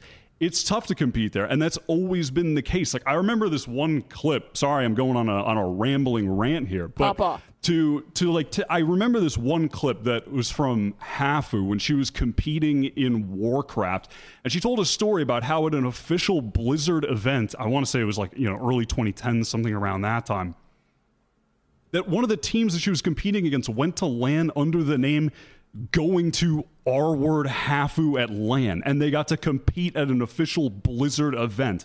Like guys, we we are in a community that has never been welcoming to women has always pushed them out and made it an unsafe space for them.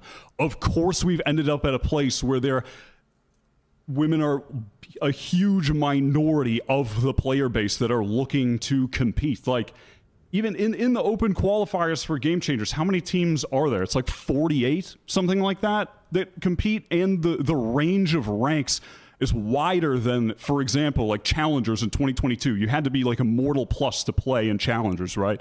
It was something like that. Game Yeah. Changers encompasses more ranks and has way less teams competing because it's just still in a place where there are way less women in this space inclined to play because they've been historically pushed out, historically ostracized for who they are. And goddamn, I'm going on and on. I apologize. But like I remember when I was coming up and playing TF2, which provided those stupid ass esports earnings we were looking at earlier. Like one point I see all the time is like, dude, everybody gets insulted online. And it's like, yeah, dude, I was getting called shit at the game every day. I wasn't being uh, ostracized and pushed out for who I am. And people were just calling me bad. Like that's what we all dealt with. Like ball, I'm sure you like Josh, you were getting called bad all the time, but you kept playing. I get, Like, I still get called bad constantly. and it doesn't stop I'm. I'm, I'm immortal too in Europe, and it ain't gonna stop me anytime soon. But also, a lot of the people that talk about that kind of thing, Wyatt, are referring back to like the 2001 days where people were genuinely, deliberately malicious to everybody they on the internet, and in general. Actually, the internet has become a much friendlier place in the last like 20 years. If you remember back to what it was like, maybe maybe I'm Oh, I talking mean, too far ago God, in 2001. even actually, maybe it was more like we were playing 2011 or something.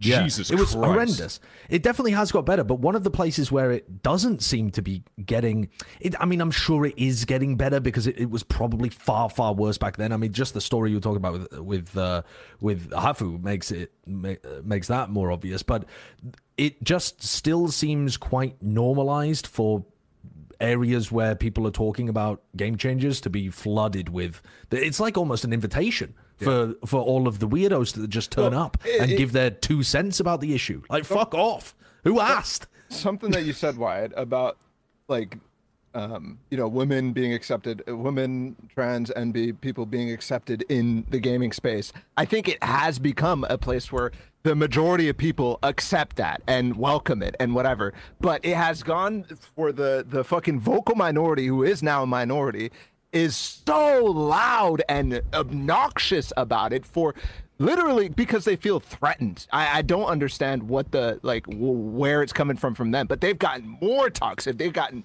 more aggressive um, towards. i mean i think that also ties into the larger political climate of just transphobia being more Yeah.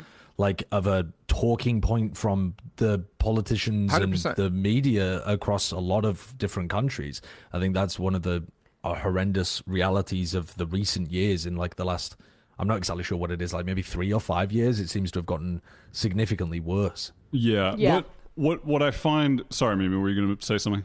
No, go ahead. Go ahead. Okay, I mean, because and speaking on that, one of the the the another thing that's so commonly seen, and, and why I was going on about the importance of game changers and so- the history of women in esports and inspiring the next generations, is because eh, one of the points that I.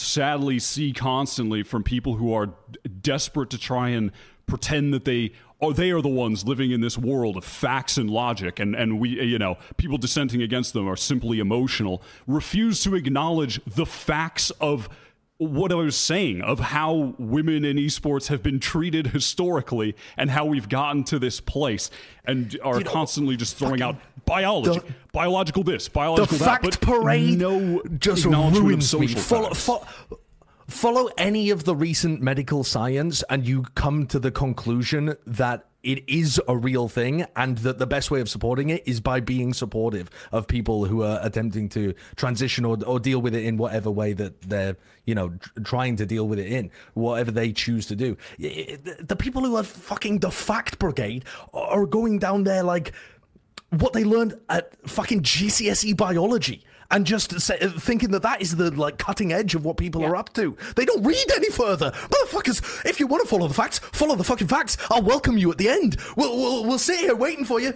Come on, you're gonna come down this road if you actually follow the facts. Fucking follow them. it's outrageous. Oh God! I mean, it's it's unbelievable, and uh, like to to talk specifically. It pisses me off. To talk specifically about I, I, I want to transphobia on the internet is has always fucking been there. It's it's it's the fucking it's the classic thing. It's I mean talking of like stuff back in time. That's that's that's always fucking existed. But I think what's interesting now as trans people in gaming and competing have become I think more broadly accepted and it's become a better space to be trans. It's still shit, but it's definitely better than it was 10 years ago. I think the tone that the people who are because because let's be honest, most of the people who are critiquing trans people competing in events like Game Changers, in events like ESL Impact, are taking the tone of it's an invasion of women's spaces, which is honestly like an, an echo of the greater, um, the kind of like greater fight in society that's like from being spouted by politicians of like, oh, trans people are evil because they're gonna go use the bathroom with other women, or they're gonna go play in sports and try and win trophies, which is ludicrous. But that's the tone being taken in esports. To start, trans women are just women. That's it. Doesn't fucking matter. There's no there's no fucking biological advantage in esports. You're playing a fucking video game. What where is like the biological mechanism that is going to like give someone a huge advantage and destroy someone? That's ludicrous, but it's just such an unbelievably bad faith argument because the same people that are trying to push out trans women from from gaming from competition and and giving some bullshit reason it's always fucking men. It's it's always just shitty I mean- men on the internet who don't give a fuck. The thing is i i, I, I want to bring up like like one of my like like best friends pine who used to who's a trans woman she competed in counter-strike before esl impact like like 2016 2017 she she put out a tweet about this where she was like hey my entire time competing everyone that was supportive to me were my teammates the people i was playing against had friendly rivalry who were cis women or trans women never had a problem. The problem always fucking arose from other male players who didn't give a fuck about the, the scene otherwise, but just want to use defending women's esports as an excuse to be transphobic. Oh, and yeah, let's let's not let ourselves see through anything that that is always only an excuse that you are transphobic and and just a sexist piece of shit to say that hey just because I, I I love women's esports so much all of a sudden I want to keep trans people out of it is fucking ludicrous. A trans guys, person I've always been here. I've always been here. I'm the greatest defender of the scene. Shut the fuck up. Women's esports doesn't need a fucking savior, and certainly doesn't need one whose entire pitch is just to be transphobic. Trans women who compete, uh, and NB people as well, who compete in the marginalized gender scene are just players just like anyone fucking else. It's a video game. It doesn't it doesn't matter how you were born. It doesn't matter how you identify. If you're marginalized gender you can fucking play in game changers or any other similar thing and you're not going to hurt anyone. You will find that 99.9% of the time these people who are heavily critiqued and shit on by random men in the public are accepted and valued members of the community and it's just it's it is it is all bad faith argument from people who have no bearing on the scene Oh, I mean, y- to to goodbye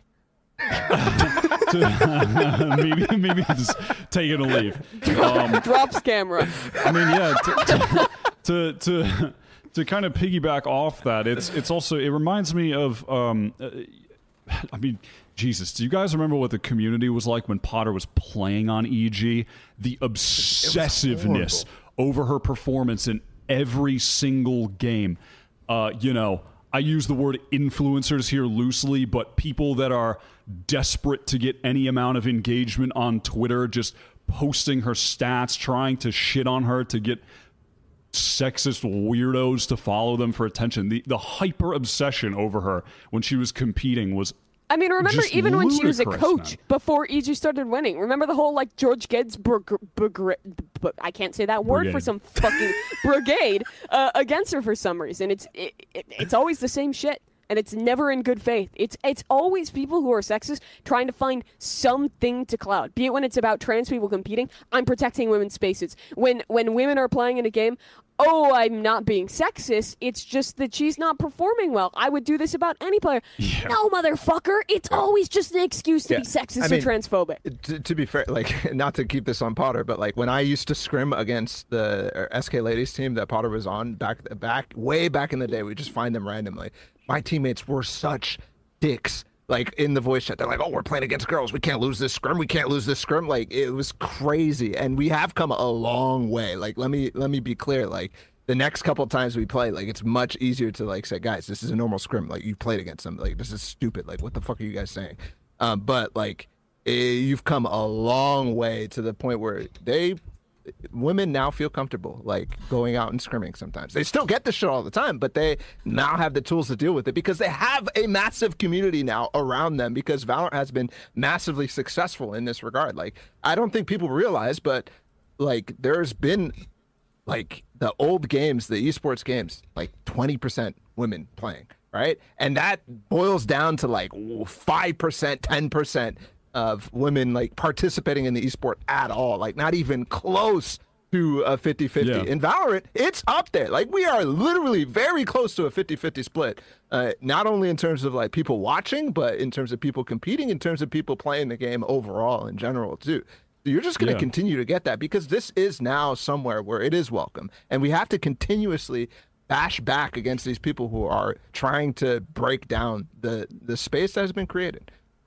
Yeah, that that is just such a key point in all of this that it not being recognized is maddening. What and that point being what you said, Ball, about the percentage of people playing. It's just never been high. What you like, and people think that uh, the reason that there's no women competing on a tier one CS:GO team is because they can't. No, it's because there's barely any people playing. Like the the population is so small, and why is that?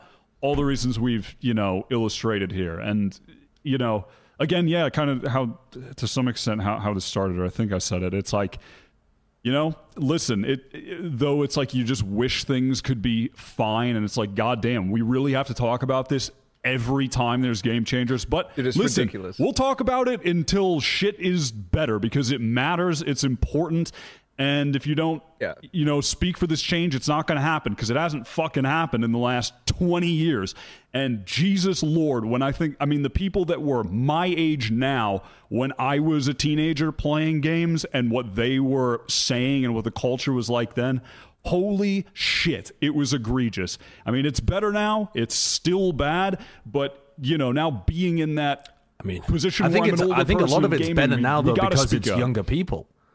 Yes yeah absolutely I think a lot of it's better now because it's younger people involved as well. If it was the same crop of people, I don't know whether they've necessarily learned. It's just that they've been replaced. They definitely by haven't, as they've shown. them with more progressive attitudes. Yeah. Well, also the Yeah. you know people who get harassed have places and people to you know vent to.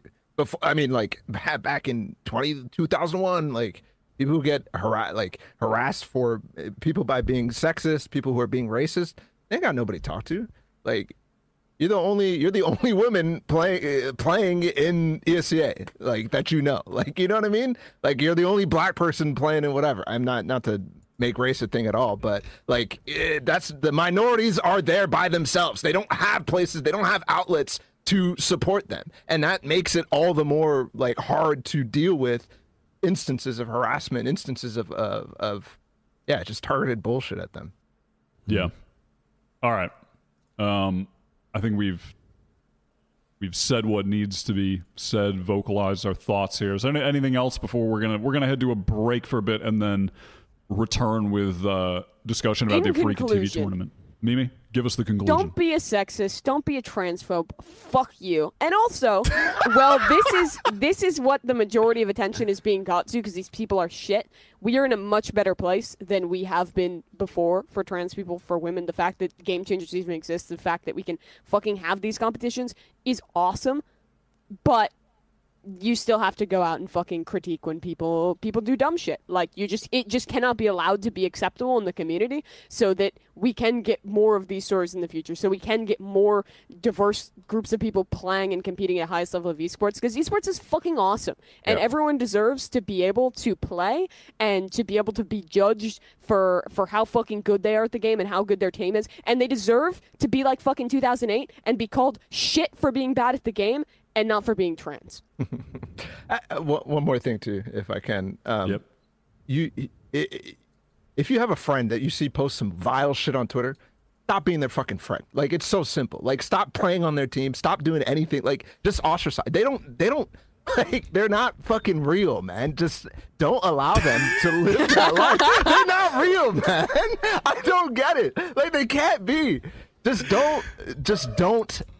Don't. Those people are so bad to be in. There around. are enough people around. Yeah. Yeah, enough like just find people. other people who think like like it's. I don't There's know. lots of fish in the sea. There's plenty of people everywhere. Uh, all these motherfuckers are posting. They got they they, they uh, followed by this person. I'm like, what are you talking? Like, wh- why? Why? Like, who who are you? And why are you following them? And why are you playing on their team? Like, get out of there. Get out. Yep. All right. You guys want to send it to a break and then return? Are you ready to go? Oh, I've got sending things to speak about. Let's send it to a break. tournament. Get me to gonna- the break. What did We're you say, gonna Josh? listen. Sorry. What you say, Wilkinson? Sorry, I said I've got things to talk about with the Afreeca tournament. Send me to the break. Okay, we're sending it to the break. I'm gonna get some water. Yeah, get some water, get some snacks, use the restroom. I'm gonna put on some Kevin MacLeod. Let's go. Yippee. I'm also I keep desyncing, so I'm gonna refresh. Luck.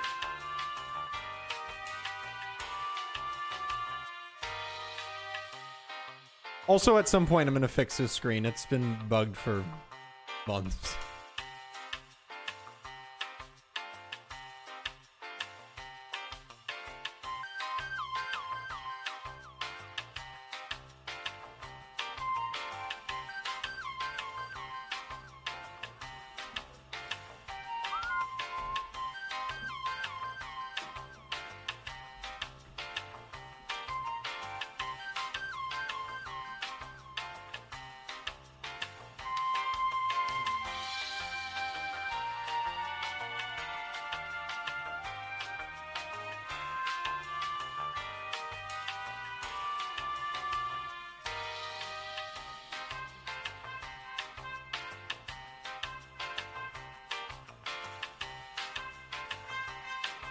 Yo, shout out to the mods for being based. Is Controlling real. these. Shout out to the mod team. Clean up the trash.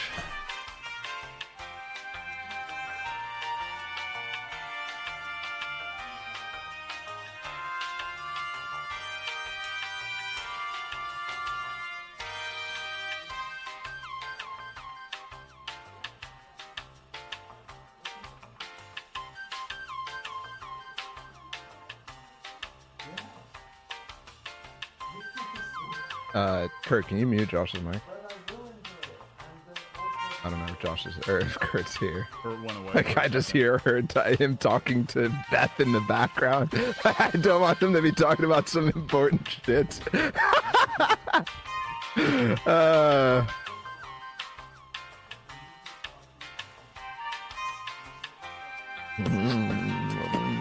burn. I'll just beatbox over the elevator music to drown out Beth and Josh.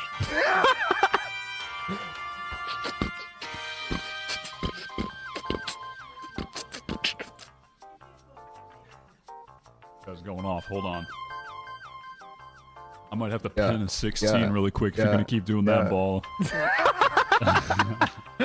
Doug. Wyatt, I need help, man. What? I'm addicted to World of Warcraft. There's no way the WoW Dude, got you. Dude, this guy's a There's fucking no way. dork. You're like 40 years late. Dude, I did, no, it's not late. I, I this is I'm reliving my 13 year old dream, uh, dude. Oh, you played it when you were 13? yeah, dude, this is Oh, crazy. it's the nostalgia's got you. uh, sorry, Josh. I was trying one to find kin. it. Thanks for the 30 month member. Whoa, pop off. Let's go, Mike.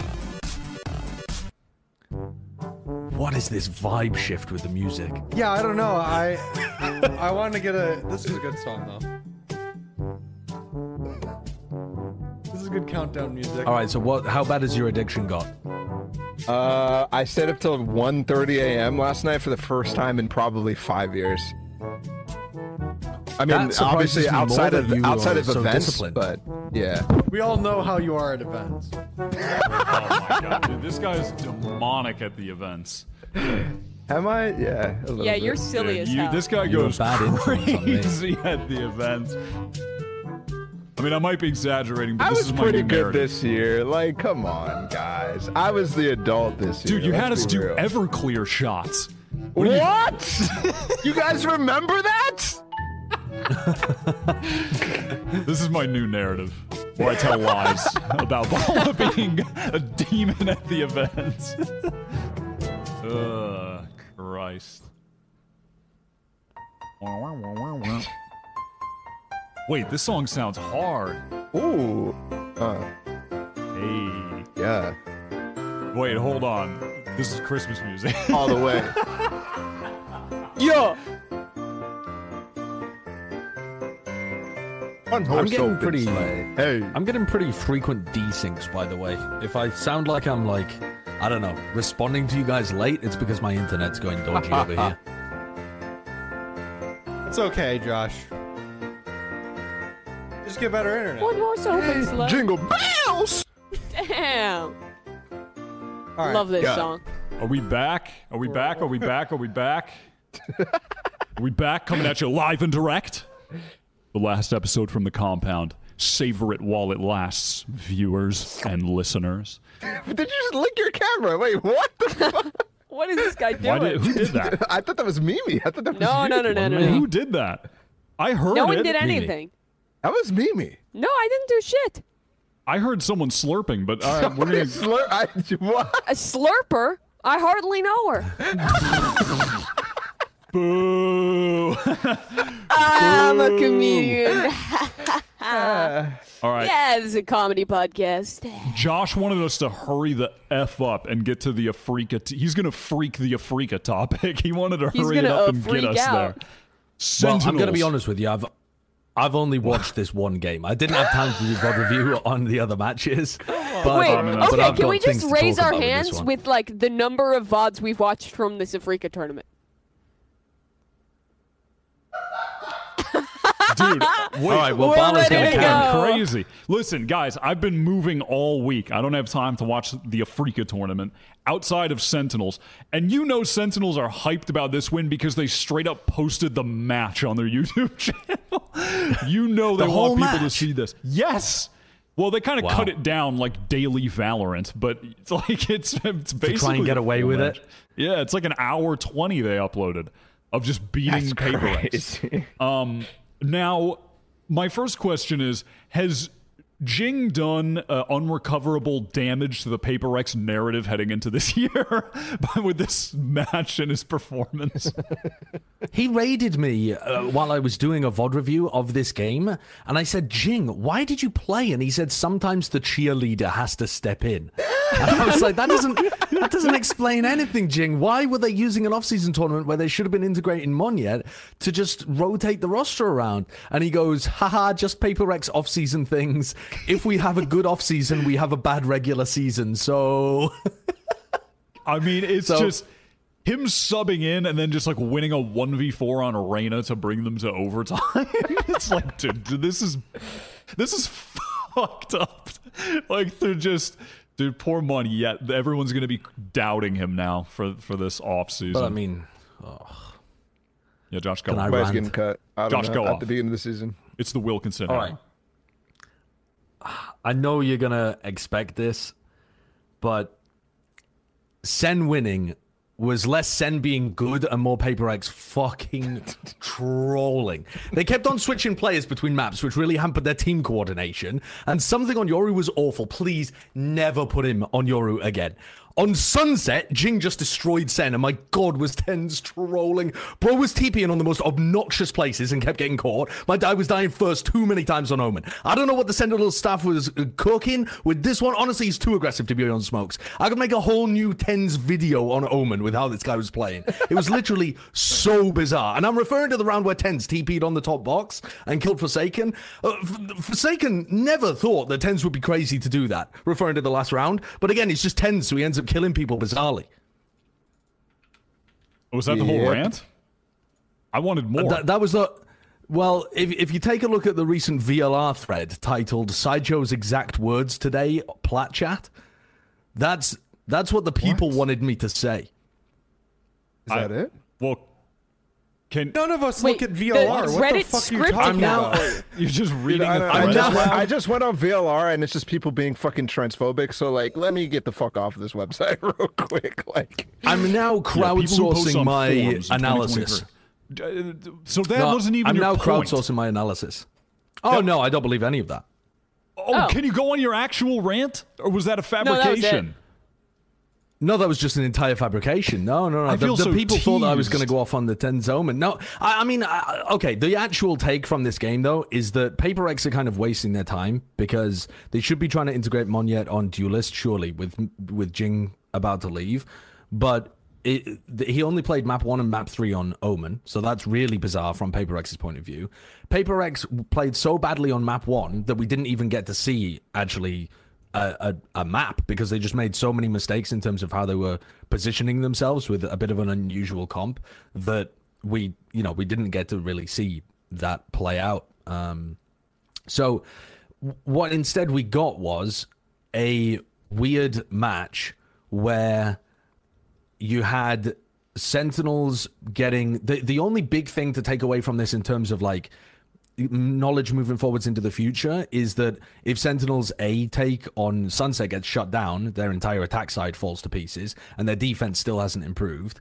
And the only other thing that we got taken away from this is that they're still running uh, Zellsis instead of Pancada, and Zellsis is fantastic. He played nuts. He was so good in this match, but that also now means that TenZ is playing Omen, and it's quite clear that he hasn't played a lot of it, right? I mean, he's going for TikTok stuff all the time, but I'm bored at this point of saying the take. Like, I, I'm, I'm literally sick of just being the guy that says they would have a lot more success if they just benched TenZ and played Zellsis and Pancada because it's so obvious, and I've just said it so many times that I my opinion is not changing by watching this, and yet people are like, "Hey, what do, what do you think of seeing TenZ on Omen?" Like it's the same thing I thought when he was playing everything else. It's it's just I feel like this team is slowly working through their options to get to The either the conclusion. inevitable, the obvious conclusion. Yeah, I guess is is kind of my point here, uh, or maybe they just don't ever want to bench TenZ, but they're rotating his role around, so he's not even practicing the same stuff. His Omen doesn't quite look as good as his Breach did on Sunset as well. And that's to make Zellsis more comfortable, I would imagine, because Zellsis looked a bit uncomfortable when he was playing Sunset before. It's not that, I mean, this team overall actually still looks pretty good. They look better with Zellsis in. They're more coordinated. They had good, like, adaptations. Johnqt's calling was good. The double lurk stuff was good um, on Breeze between Johnqt and uh, Zellsis as well when Zellsis was on Viper. But it's really difficult to imagine them playing the meta Viper comp on Haven ever when they don't have Pancada in because what? They're going to run Zellsis and TenZ on Viper Omen or Viper Harbor? So it's just. It's just a head scratcher all round from both of these teams. And I know people want me to say some inflammatory shit about how TenZ is trolling, but really it just it, it it just feels like a road to the inevitable same conclusion that I made like months ago. They still won though, Josh. Come on now. No, it, and I said that they could win. I, I literally said that Sentinels had a great chance of being able to win this game. People forget that Paper Rex love experimenting like a huge amount. Yeah. Even I wasn't expecting them to run Jing, but they were they like running all sorts of different compositions. And Sentinels, we've seen them getting better and better. It was unusual in the way that they won, winning on Breeze and winning on Haven, but I don't think that that's. I don't think that this was like a crazy upset that came out of nowhere. Sentinels still look all right with this roster. It's just, it's just weird. It's just really, really weird the decisions that they're making. Completely agreed. Uh, uh, just uh, on both sides, on both Paper Rex and and Sentinels. I, I do think the one thing that I like that stood out to me in terms of um, Paper Rex is the fact that they picked Breeze. Like this was a map that they barely ever played. I think they played it one time in Copenhagen way back in the grand finals, and they just picked some random crazy shit. Um, it's it, it was a perma ban for them in the past, and now that it's back in the map pool, I think they're trying to like quickly get reps on it to to see if it's like to work out what they're going to play in the pool, because otherwise it ends up being like slightly weak in comparison to what champions uh, gave them, and they still also have to work at you know what the roles and what the comps are actually going to be on the rest of the map because they have a lot of experimenting to do. They just they actually need to get through this right now um, to find where you know Monyet is going to fit um, with the rest of them and how f0rsakeN is going to be flexing on on a lot of this stuff because especially if they like want to run Yoru, I think the inevitable conclusion for them is. I mean, similar to TenZ, uh, the, the, the TenZ thing. I think it's obvious that f0rsakeN is the guy who should be playing Yoru on this team if they want to make it work. Um, especially because something has played Breach in that in the past. Um, but you need you need to try some of these things uh, in, in, In official theory, matches. In theory, Monyet being on Paper Rex is great because they can play like the double smokes compositions so easily with something playing the primary duelist and then d4v41 playing the the initiator and the double smokes coming from Mindfreak and Monyet. Like that makes total sense. And then also because Monyet's played duelist in the past as well, if he's still any good on duelist, which he was good, but he's not like a proven tier one top level duelist player. But judging how he played on smokes, you know, if he can just go back to his old role and have some success, they can still play a bunch of double duelist stuff like they used to. I- but I'm just I'm just worried that f0rsakeN's going to get dragged back into playing duelist, and they're going to be playing Jett Reyna, and they're going to lose that Yeah. that spark that was working. I, I saw a a Reddit thread that was saying, so, oh, I mean, because people love just being the the reaction to the joke, but people are joking about them trolling with the compositions and stuff. And using the word very loosely of them trolling. And they're like, stop with the paper Rex's trolling narrative. And it's like, it's not necessarily that they're trolling like they're throwing everything away, but the point that this person was making, who was talking on the Reddit, was saying that um, that you know one of their strengths has always been the weird comps or the weird ideas. And while that's true, it's about finding the weird ideas that work. And I think that going back to just running, you know, stuff that doesn't synergize well or going back to running like Mindfreak Raze or something is not the way that you're going to find success with this team. Yeah. I, I think it just completely changes the pace. But one one thing that we don't really know and like you said we haven't seen Monyet really played duelist in a long time and whether he's up to a tier one level but more importantly whether he's even up to the Paper Rex pace. You have to understand like the reason why the double duelist stuff works a lot for for Paper Rex is because these motherfuckers work at the speed of light in terms of their thinking and decision making. And that's you can't just sub in like yay wouldn't work on this team for example. Like it's not it's not the same. So no. you have to be uh, i'm sure they've worked it out in scrims to the point where I, i'm pretty sure based on this match alone i'm i don't think they're thinking about that anymore.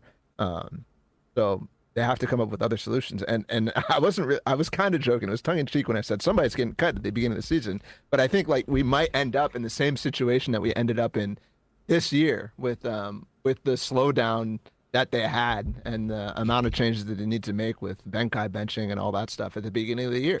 Yeah. Because I think, like yeah. you said, you're scared of the f0rsakeN Duelist, but maybe there's no other option. I think they'll probably just take a few weeks at the beginning of the season where they look really rough to figure this out, and they're still going to be fine. But that also might mean that they end up missing Madrid because that that is like yeah. immediately off the ground. That's a tournament where you have to make top two to be able to go to the tournament. Yeah. Uh, sorry, that was confusing the way that I worded that, but you have to make top two in your regional tournament in order to make it to Madrid, the Masters tournament, and that's just straight like right from the beginning, it's a tournament style play, right? It's not like a league play. They called it the kickoff tournament or something. So yeah. Yeah. On uh man, on Sentinels, brother, when they when Sacy gets to play Sova, he goes crazy. It, that has just been the case for years at this point. It's just yeah, Josh. Do you, do you remember the guess that player I did a while I back? I knew you were about to say uh, that. Yep. The Skye okay, Skye. right? The Skye versus Sova, and you remember yeah. the when what I was talking about, right? Of the Sova stats being so much better. Do you want to know what I looked up today? I'm so yes. I want to know. Yeah. That can you bring up VLR Kurt uh, of uh, the Sentinels Paper Rex game on Breeze?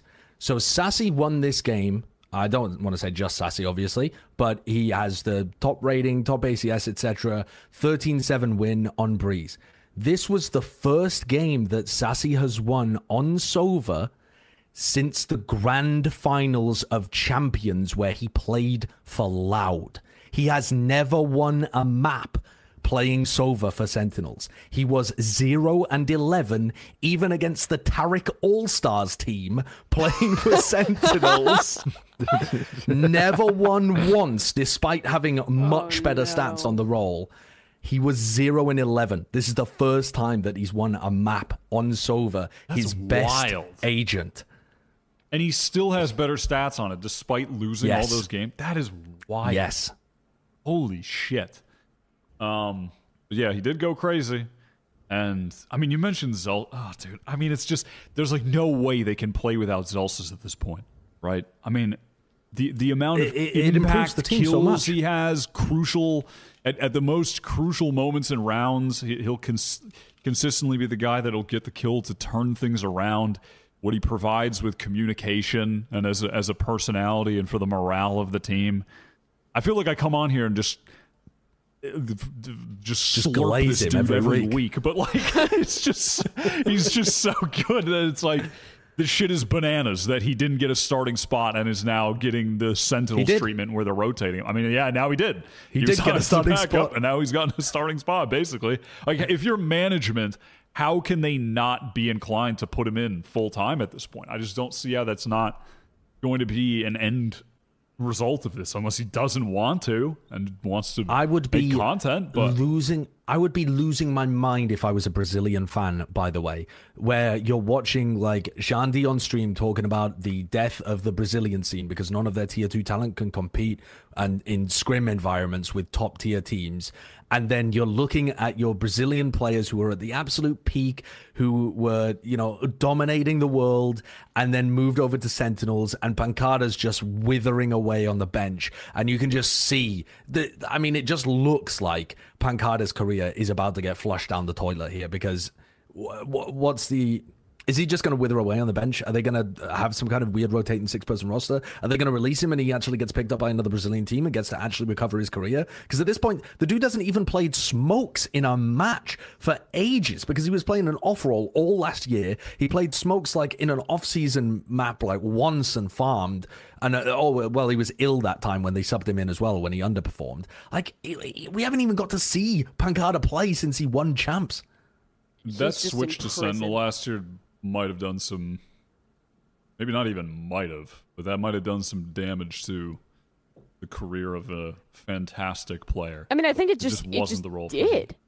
Right? Because he gets switched onto a role, doesn't compete well enough. That lowers his stocks into the next year. Sentinels has different priorities, but they don't want to get rid of him because he's kind of an asset to the team if they ever wanted to use him. I mean, he's just in a position where it's like like the the golden bullet is shooting him of oh I get to have it like the oh a Sentinel salary this should be a good opportunity we should start performing this should be the moment and then it just never happened and now he's in this position where he's just like stuck and it seems like maybe he gonna... ends up playing but I, I mean, think I that that so. would be a but weird the thing, thing is that all comes back to like they're not gonna bench TenZ. I don't think ever. I just don't. Yeah, I don't. I don't happen. believe there's a world where that'll ever happen. Where they'll ever like. They just have. They, I don't think they're gonna make room. And then it's like, what's the other option? Do you get rid of Zellsis? Like, what are you going to choose? It's just such an impossible position if they're as stagnant with the decisions they've already made, which seems to be the case. I mean, I'm not even a like. Uh, a, I don't have any Brazilian blood at all, but my blood is fucking boiling, bro. It's it's an insane situation to to have. And it's not even something that's new to them either, because this should happen in CS too. Fucking Brazilian talent going to wither and die on NA teams. Like that shit happens all the time, and they end up coaching the fucking NA teams down the line. Like it's it's tragic. Um, what it and, reminds me of is the like the English speaking players on Korean teams in Overwatch, where the Korean like the, you would build these mixed people would build these mixed rosters, mm. and eventually the Korean speaking players who were generally the the better players overall kind of just found it more fluid to play with other Korean speaking players and just naturally pushed out a lot of not all the time, but just naturally ended up pushing out quite a few of the English speaking um, players on the team, and often to the detriment of the team, by the way. And it feels the same here, where a lot of the English speaking component just has more natural synergy together because of the communication buff that they've ended up pushing out a really talented player where they just end up not ever fulfilling that potential. Yeah. Well, it's also like I don't even, based on my understanding from Loud, uh, the championship Loud, I don't think Pancada was even the most communicative, like even when he was speaking in Portuguese. I don't think that team was mm. even like necessarily the most communicative. So like when you when you put the two elements together, they don't they don't mesh. Um, and honestly, like thinking back to last year's like roster, the the Def IGL mix might have been the best like attempt at trying to combine the, those two factors. But at this point, it kind of feels a little too far gone um, in in getting that point. So, anyways, it is what it is, and now Sentinels has to like. It's something that I'm like kind of coming to terms with is they have to they have to just make the best decisions for their own team, and as fans, like you have to understand that too. You're not always going to be happy with the outcome, and as a Brazilian fan, you're not going to be happy with the outcome. But it's unfortunate, but this is how the situation crumbles now. Um, especially with mm-hmm. franchising, and especially with them trying to think for not just this year, but the next year and the next year too. Like they have to start building for that. Whereas, but man, as much as we're talking about Sentinels being in a potential like tough situation where they have to make a really difficult choice, even if they end up going with the current roster that they're currently playing with these five players, the addition of Zellsis and Johnqt has made yeah. this a totally different team. I 100%. mean, this is a team they're that doing can fantastic do in this now. offseason. Like it's really like yeah. yeah. Uh, everybody they're improving every single time, and they're playing so many. Yeah, some of them are complete Mickey Mouse, but like this one is this one's serious. Like guys, they just beat Paper Rex, and yeah, Paper Rex are trolling, but like they- they're traveling their international LAN. Like they're really working at this in the offseason. This isn't just a gimmick. Like it's very No. interesting. No, it's Yeah, good. John And, and th- they're also exposing a lot of their holes. Sorry, Wyatt. Yeah, they're exposing a lot of their holes, and yeah, John's been excellent. I mean, IGLing and fragging. Yeah. All right. Um. So let's move on to more of the matches in the tournament. T1 have finally debuted with their madness roster that we've been speculating over who's playing, God knows what they're doing. And they ended up playing with xccurate, Saya player Rossy, iZu, and Carpe is still playing. So Who had this? I, I don't Who had think this on the bingo predicted card? this. This is crazy. Like this is insane. And yeah, uh, Carpe is IGLing. Like who the fuck would have guessed this? I- Nobody. I, thought it was gonna no be King Zeta? or Zeta. Like no at the, Zeta, at the minimum. no King. I feel like Autumn must be trolling with that tweet. I mean, they like, won, Autumn though. tweeted saying that Carpe. No, but I don't mean Autumn was trolling like doing this. Okay. I mean, I feel like Autumn is trolling by saying that Carpe is IGLing. Like, is he maybe just typing that out in English so that the English speaking people just bite on that? I, I, it's just so nonsense. It doesn't make sense. Like the way in which he tweets it. Nice IG yelling, by the way, Carpe. Keep it up. It just, it just. That's gotta my, be my troll. troll sensor is going off the charts. It might. I mean, it totally, it totally could be true. I mean, and he has said it. This is like a primary source. It's coming from the coach. But uh, my troll sensor is going off the charts. Director, see what I, trust you. I, I I don't think that the like Autumn I don't think is the only source because Paperthin was saying it a lot and I'm pretty sure he talked to Wawa specifically like the man the Oh, GM okay. of, of T1. So I- I- Conspiracy. Paperthin's in on it too. Paperthin has been paid off. Yeah. I mean, they played great. I mean, they, they kind of shit on EDG. I'm not gonna lie. Like they kind of just handled them very easily this morning. It was um, it was easy, and they played like the old stuff too. They were running the Gekko on bind. They absolutely dismantled them on their attack side of Lotus. Like very good concepts. Like out of all the teams that started uh, in this event, like there was no shakiness. DRX, we're probably not going to talk about them too much against Full Sense, but mad shakiness. They're playing with their main roster with RB and Yeah. um, and Zest in there.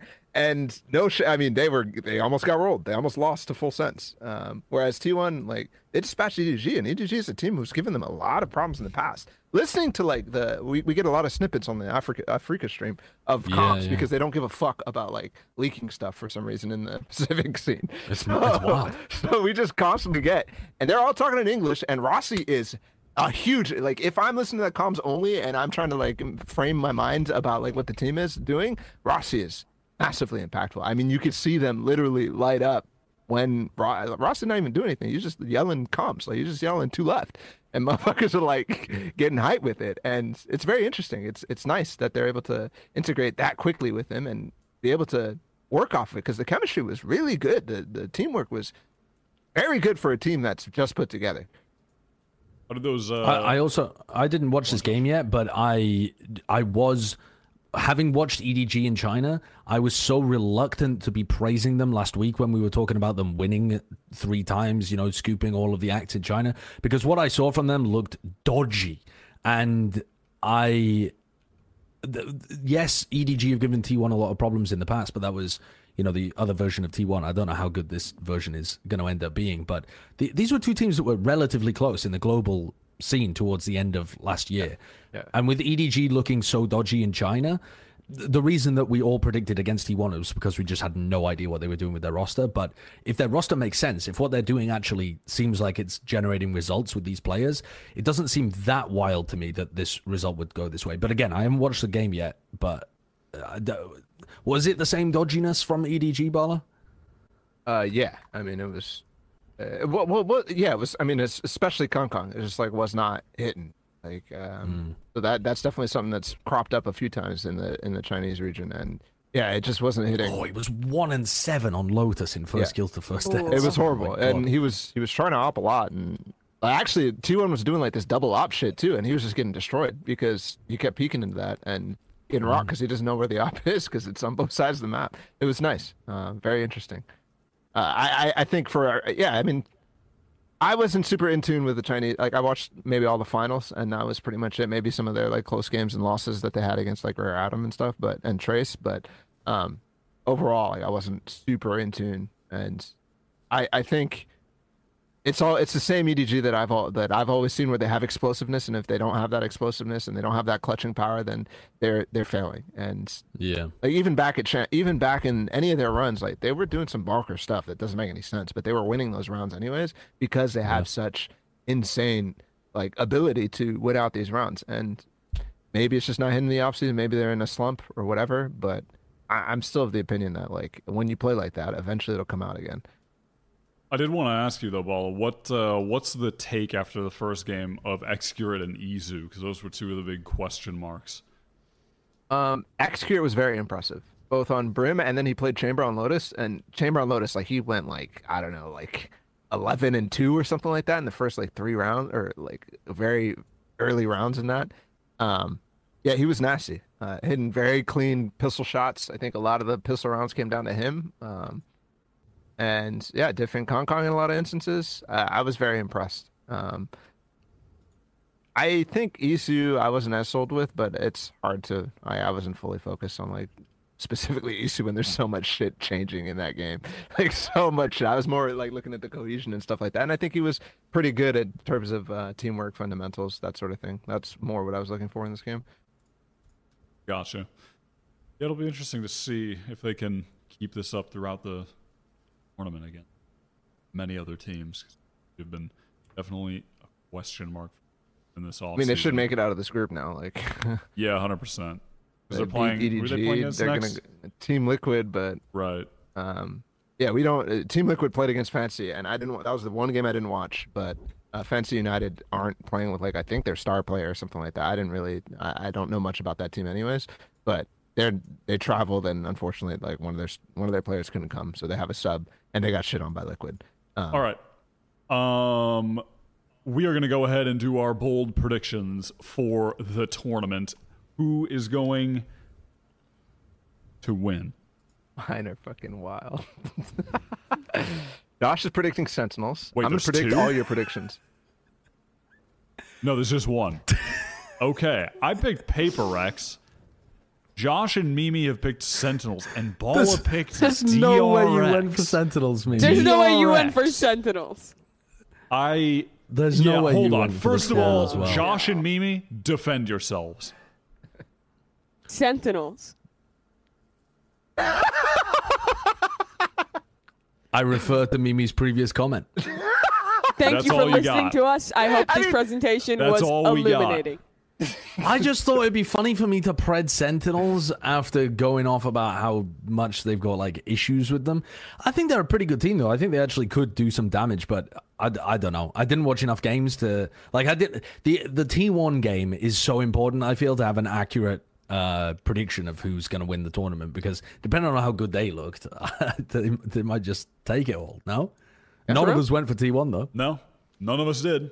All I of- mean, wait, they Mimi, beat Paper what were you going to say about I, I, I was just adding, like they they they're doing a lot of clowning, but also they're getting better. They have like some insane players who've been honestly like zekken, good player, famously has been doing well. Like they beat Paper Rex, obviously amo- amongst troll circumstances, but I feel like everyone is doing at least an iota of trolling this tournament, if Yeah, not much definitely. much more. That there there is a real chance, despite the issues that we discussed ad nauseum, that they could just win this tournament because they are not a bad team. Yeah, I mean, I, I think actually the Sentinels pred, pred is like low key the more defensible one after everything out of our, two. Um, but I, I would say too that these offseason tournaments so? oftentimes, yeah, I, I would think so. I mean, Oh. you'll hear my defense, but like it's not that great. Well, hold on. Let me let me finish my fucking point first. Just undermined your own defense. No, I mean, here, here's the thing. Like, I think a lot of these off-season tournaments end up winning by getting won by a team that's just like kind of honeymooning, like their way to a potential win. Like Cloud9 almost fucking beat Fnatic in the grand finals of Red Bull. Like those sorts of mm-hmm. things happen all the time in off-season tournaments, especially ones where there's trolling at this like amount of level. Trolling is a you know, I'm I'm just saying that, but that's not actually what's happening. They're actually T1 in, in particular is a team that is doing things for specific reasons, as outlined by Paperthin on the broadcast and other things too, and whatever. But um, my DRX pick is just because they're playing with their main roster.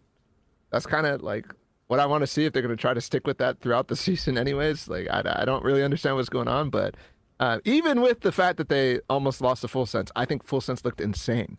Um, I think Full Sense looked nuts. But when I see Buzz in the, the form that he is, that dude's a monster. And Mako is playing great too. Buzz and Mako is all you need, to be honest, uh, especially in a field like this. Buzz and Mako is literally all you needed. If they're happy to play with this roster, fuck it, like send it.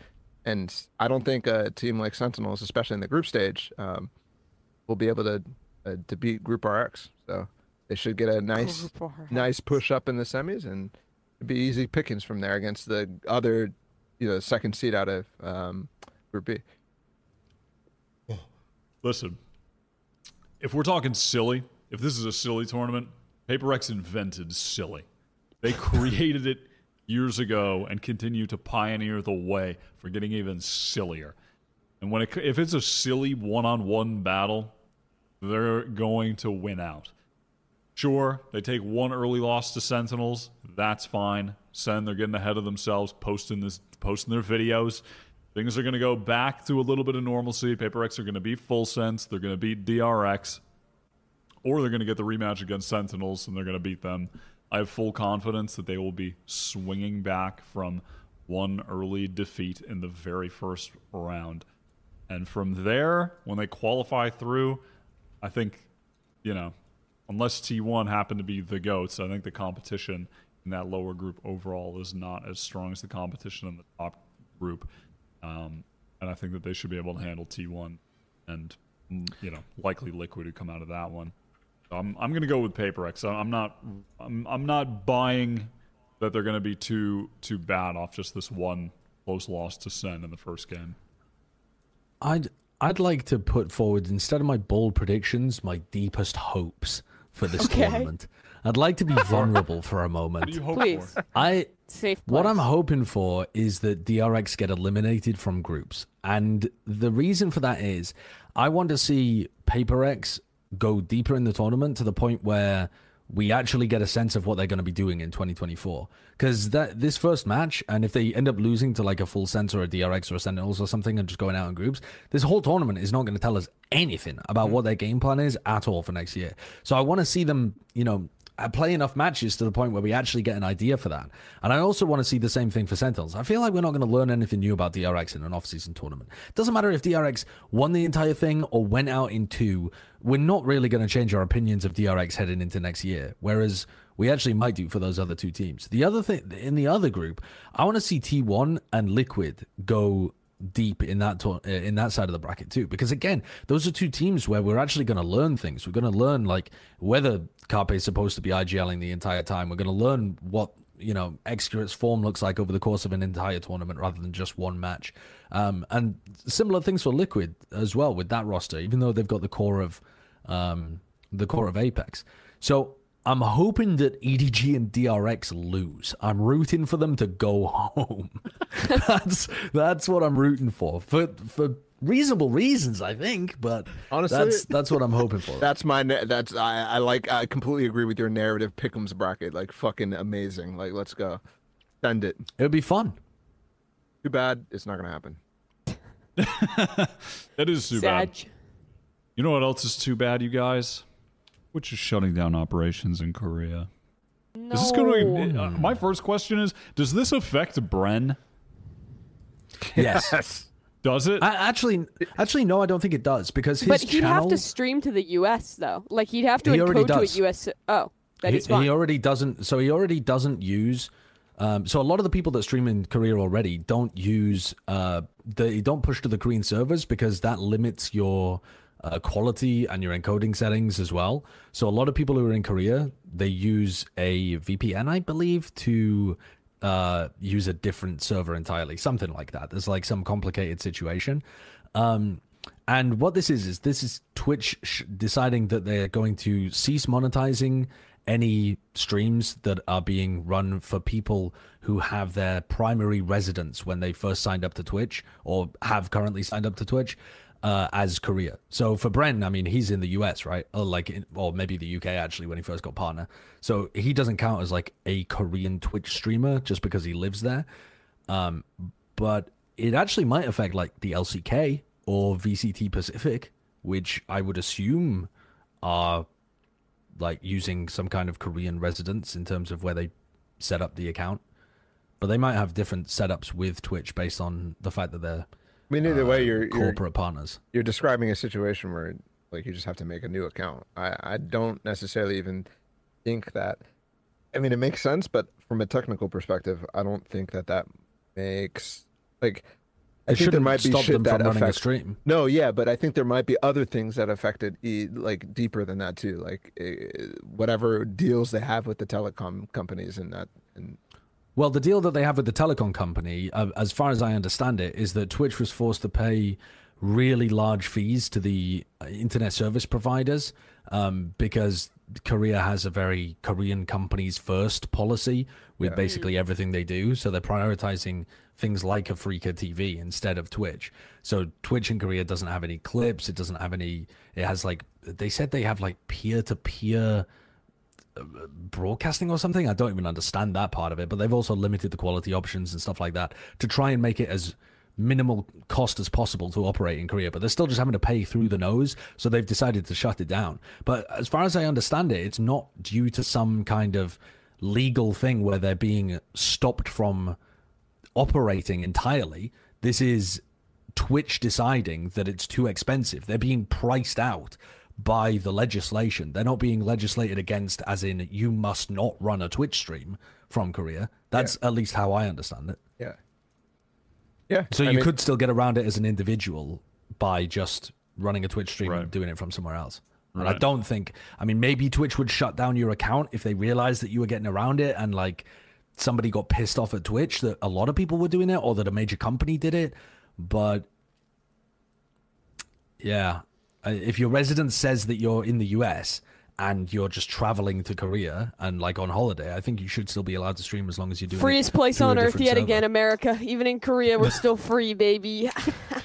That's true. That's real. But yeah, that might affect it might affect LCK and VCT because those places like you can't argue Yeah. that those are not being broadcast from Korea when the bloody studio's in Korea. yeah. Well, actually, I don't think it does because um, they they broadcast through Striker, right? I suppose what so they would say that it's like a Dublin based stream. Well, no, but again, that's just like semantics. I guess. Or whatever. Like, well, I guess it's semantics in the sense that if somebody complains to Twitch about it, Twitch would need to be able to provide a justification for why the stream is being broadcast without Twitch having to pay money for it. No, but but they're not they're, like they're they're providing like Riot provides their own infrastructure between their studio and their Dublin striker or whatever the fuck wherever the fuck they're they're Sure, broadcasting sure. from, and that is what broadcasts to Twitch. Like Right, they- right, so the, in, the infrastructure Yeah, in yeah. Korea is not doing anything. It's just Riot is paying whatever to have that infrastructure set up themselves. Like maybe Yeah, they're getting charged out the ass for it, but I mean they Yeah. farm the Korean region. So I, it shouldn't really affect anything, and worst case scenario, it still gets posted on YouTube anyway, and you know, Afreeca and that kind of thing. Yeah, it's getting the, multi-streamed uh, anyway. So Yeah, yeah. not that big of a deal, but it definitely sucks. I think for, um, you know, the wider um, streaming marketplace and stuff in general, um, and also Korean players, like in particular Yeah. Korean players, like you know the DRX guys who barely, barely ever stream, but like you know the people who are trying to make a brand and have massive fan bases on a global level, like can't really tap into that anymore. Which um, Nobody's going to find them on AfreecaTV if you're an English speaking viewer. I don't think that site Right. is really difficult to get through if you don't understand Korean. It's actually horrible. like just trying trying to Yeah. go through these VODs is so bad, man. No, I that's can't I can't make an account. I can't I can't get out of the ads, man. I'm gonna pay to get out of the ads, but every fucking ten minutes I'm getting an ad watching the VOD. Like, please. It's times like these that I really show the most love and appreciation for daily Valorant and like Sentinels just raw. Valorant dog Mundy, match. my goat. Valorant Monday has started posting videos where he's like watch partying the fucking thing. I because I guess that's how he gets around DMCA, and he's just fucking has his face cam sitting there, just like this. That's awesome. That's awesome. He just recorded a one minute loop and just puts it over the whole thing. Yes. I fuck with Yeah, that. it's dude. crazy. Shout out to Valorant Monday. Saved me a lot of time. All right. Uh, let's send this thing home.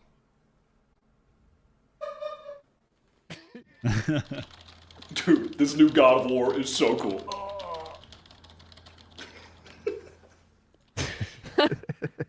Oh, Uh, Let's go, Waya.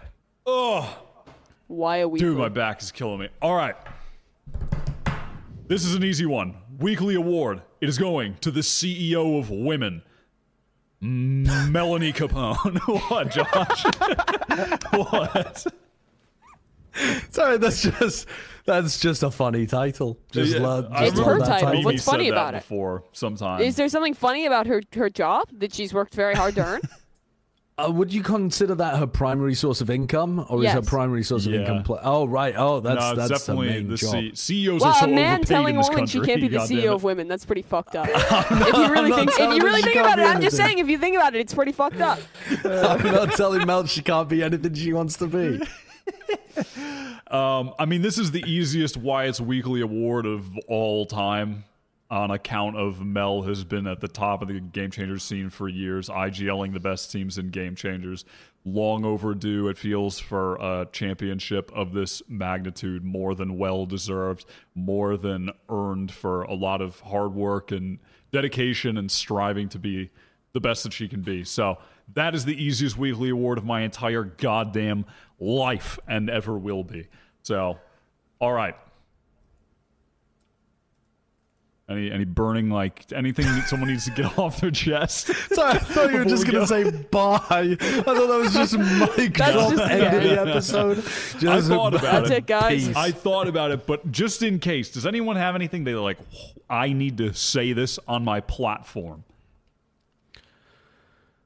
No. No. Nope. Okay. Nope. I don't and on think that note, on that note, uh, thank you all for watching. Thank you all for watching the last 130 episodes that have been recorded here in the Platchat compound. Um, you know, couldn't have been here without the compound, without the opportunity to, you know, be here recording with Josh and Bren in person for all that time made a, a huge difference. Um, the times we had co-streaming here and what that did for the show. Uh, it is the end of an era. It has been a fantastic time. But you know, we listen. We're not done. We're just entering a new chapter in the Plat Chat series. So thank you all for watching and and hanging with us for for this long. The uh, the ship keeps on sailing. You know what I mean? All right, we will see you guys next week for episode 158. Goodbye.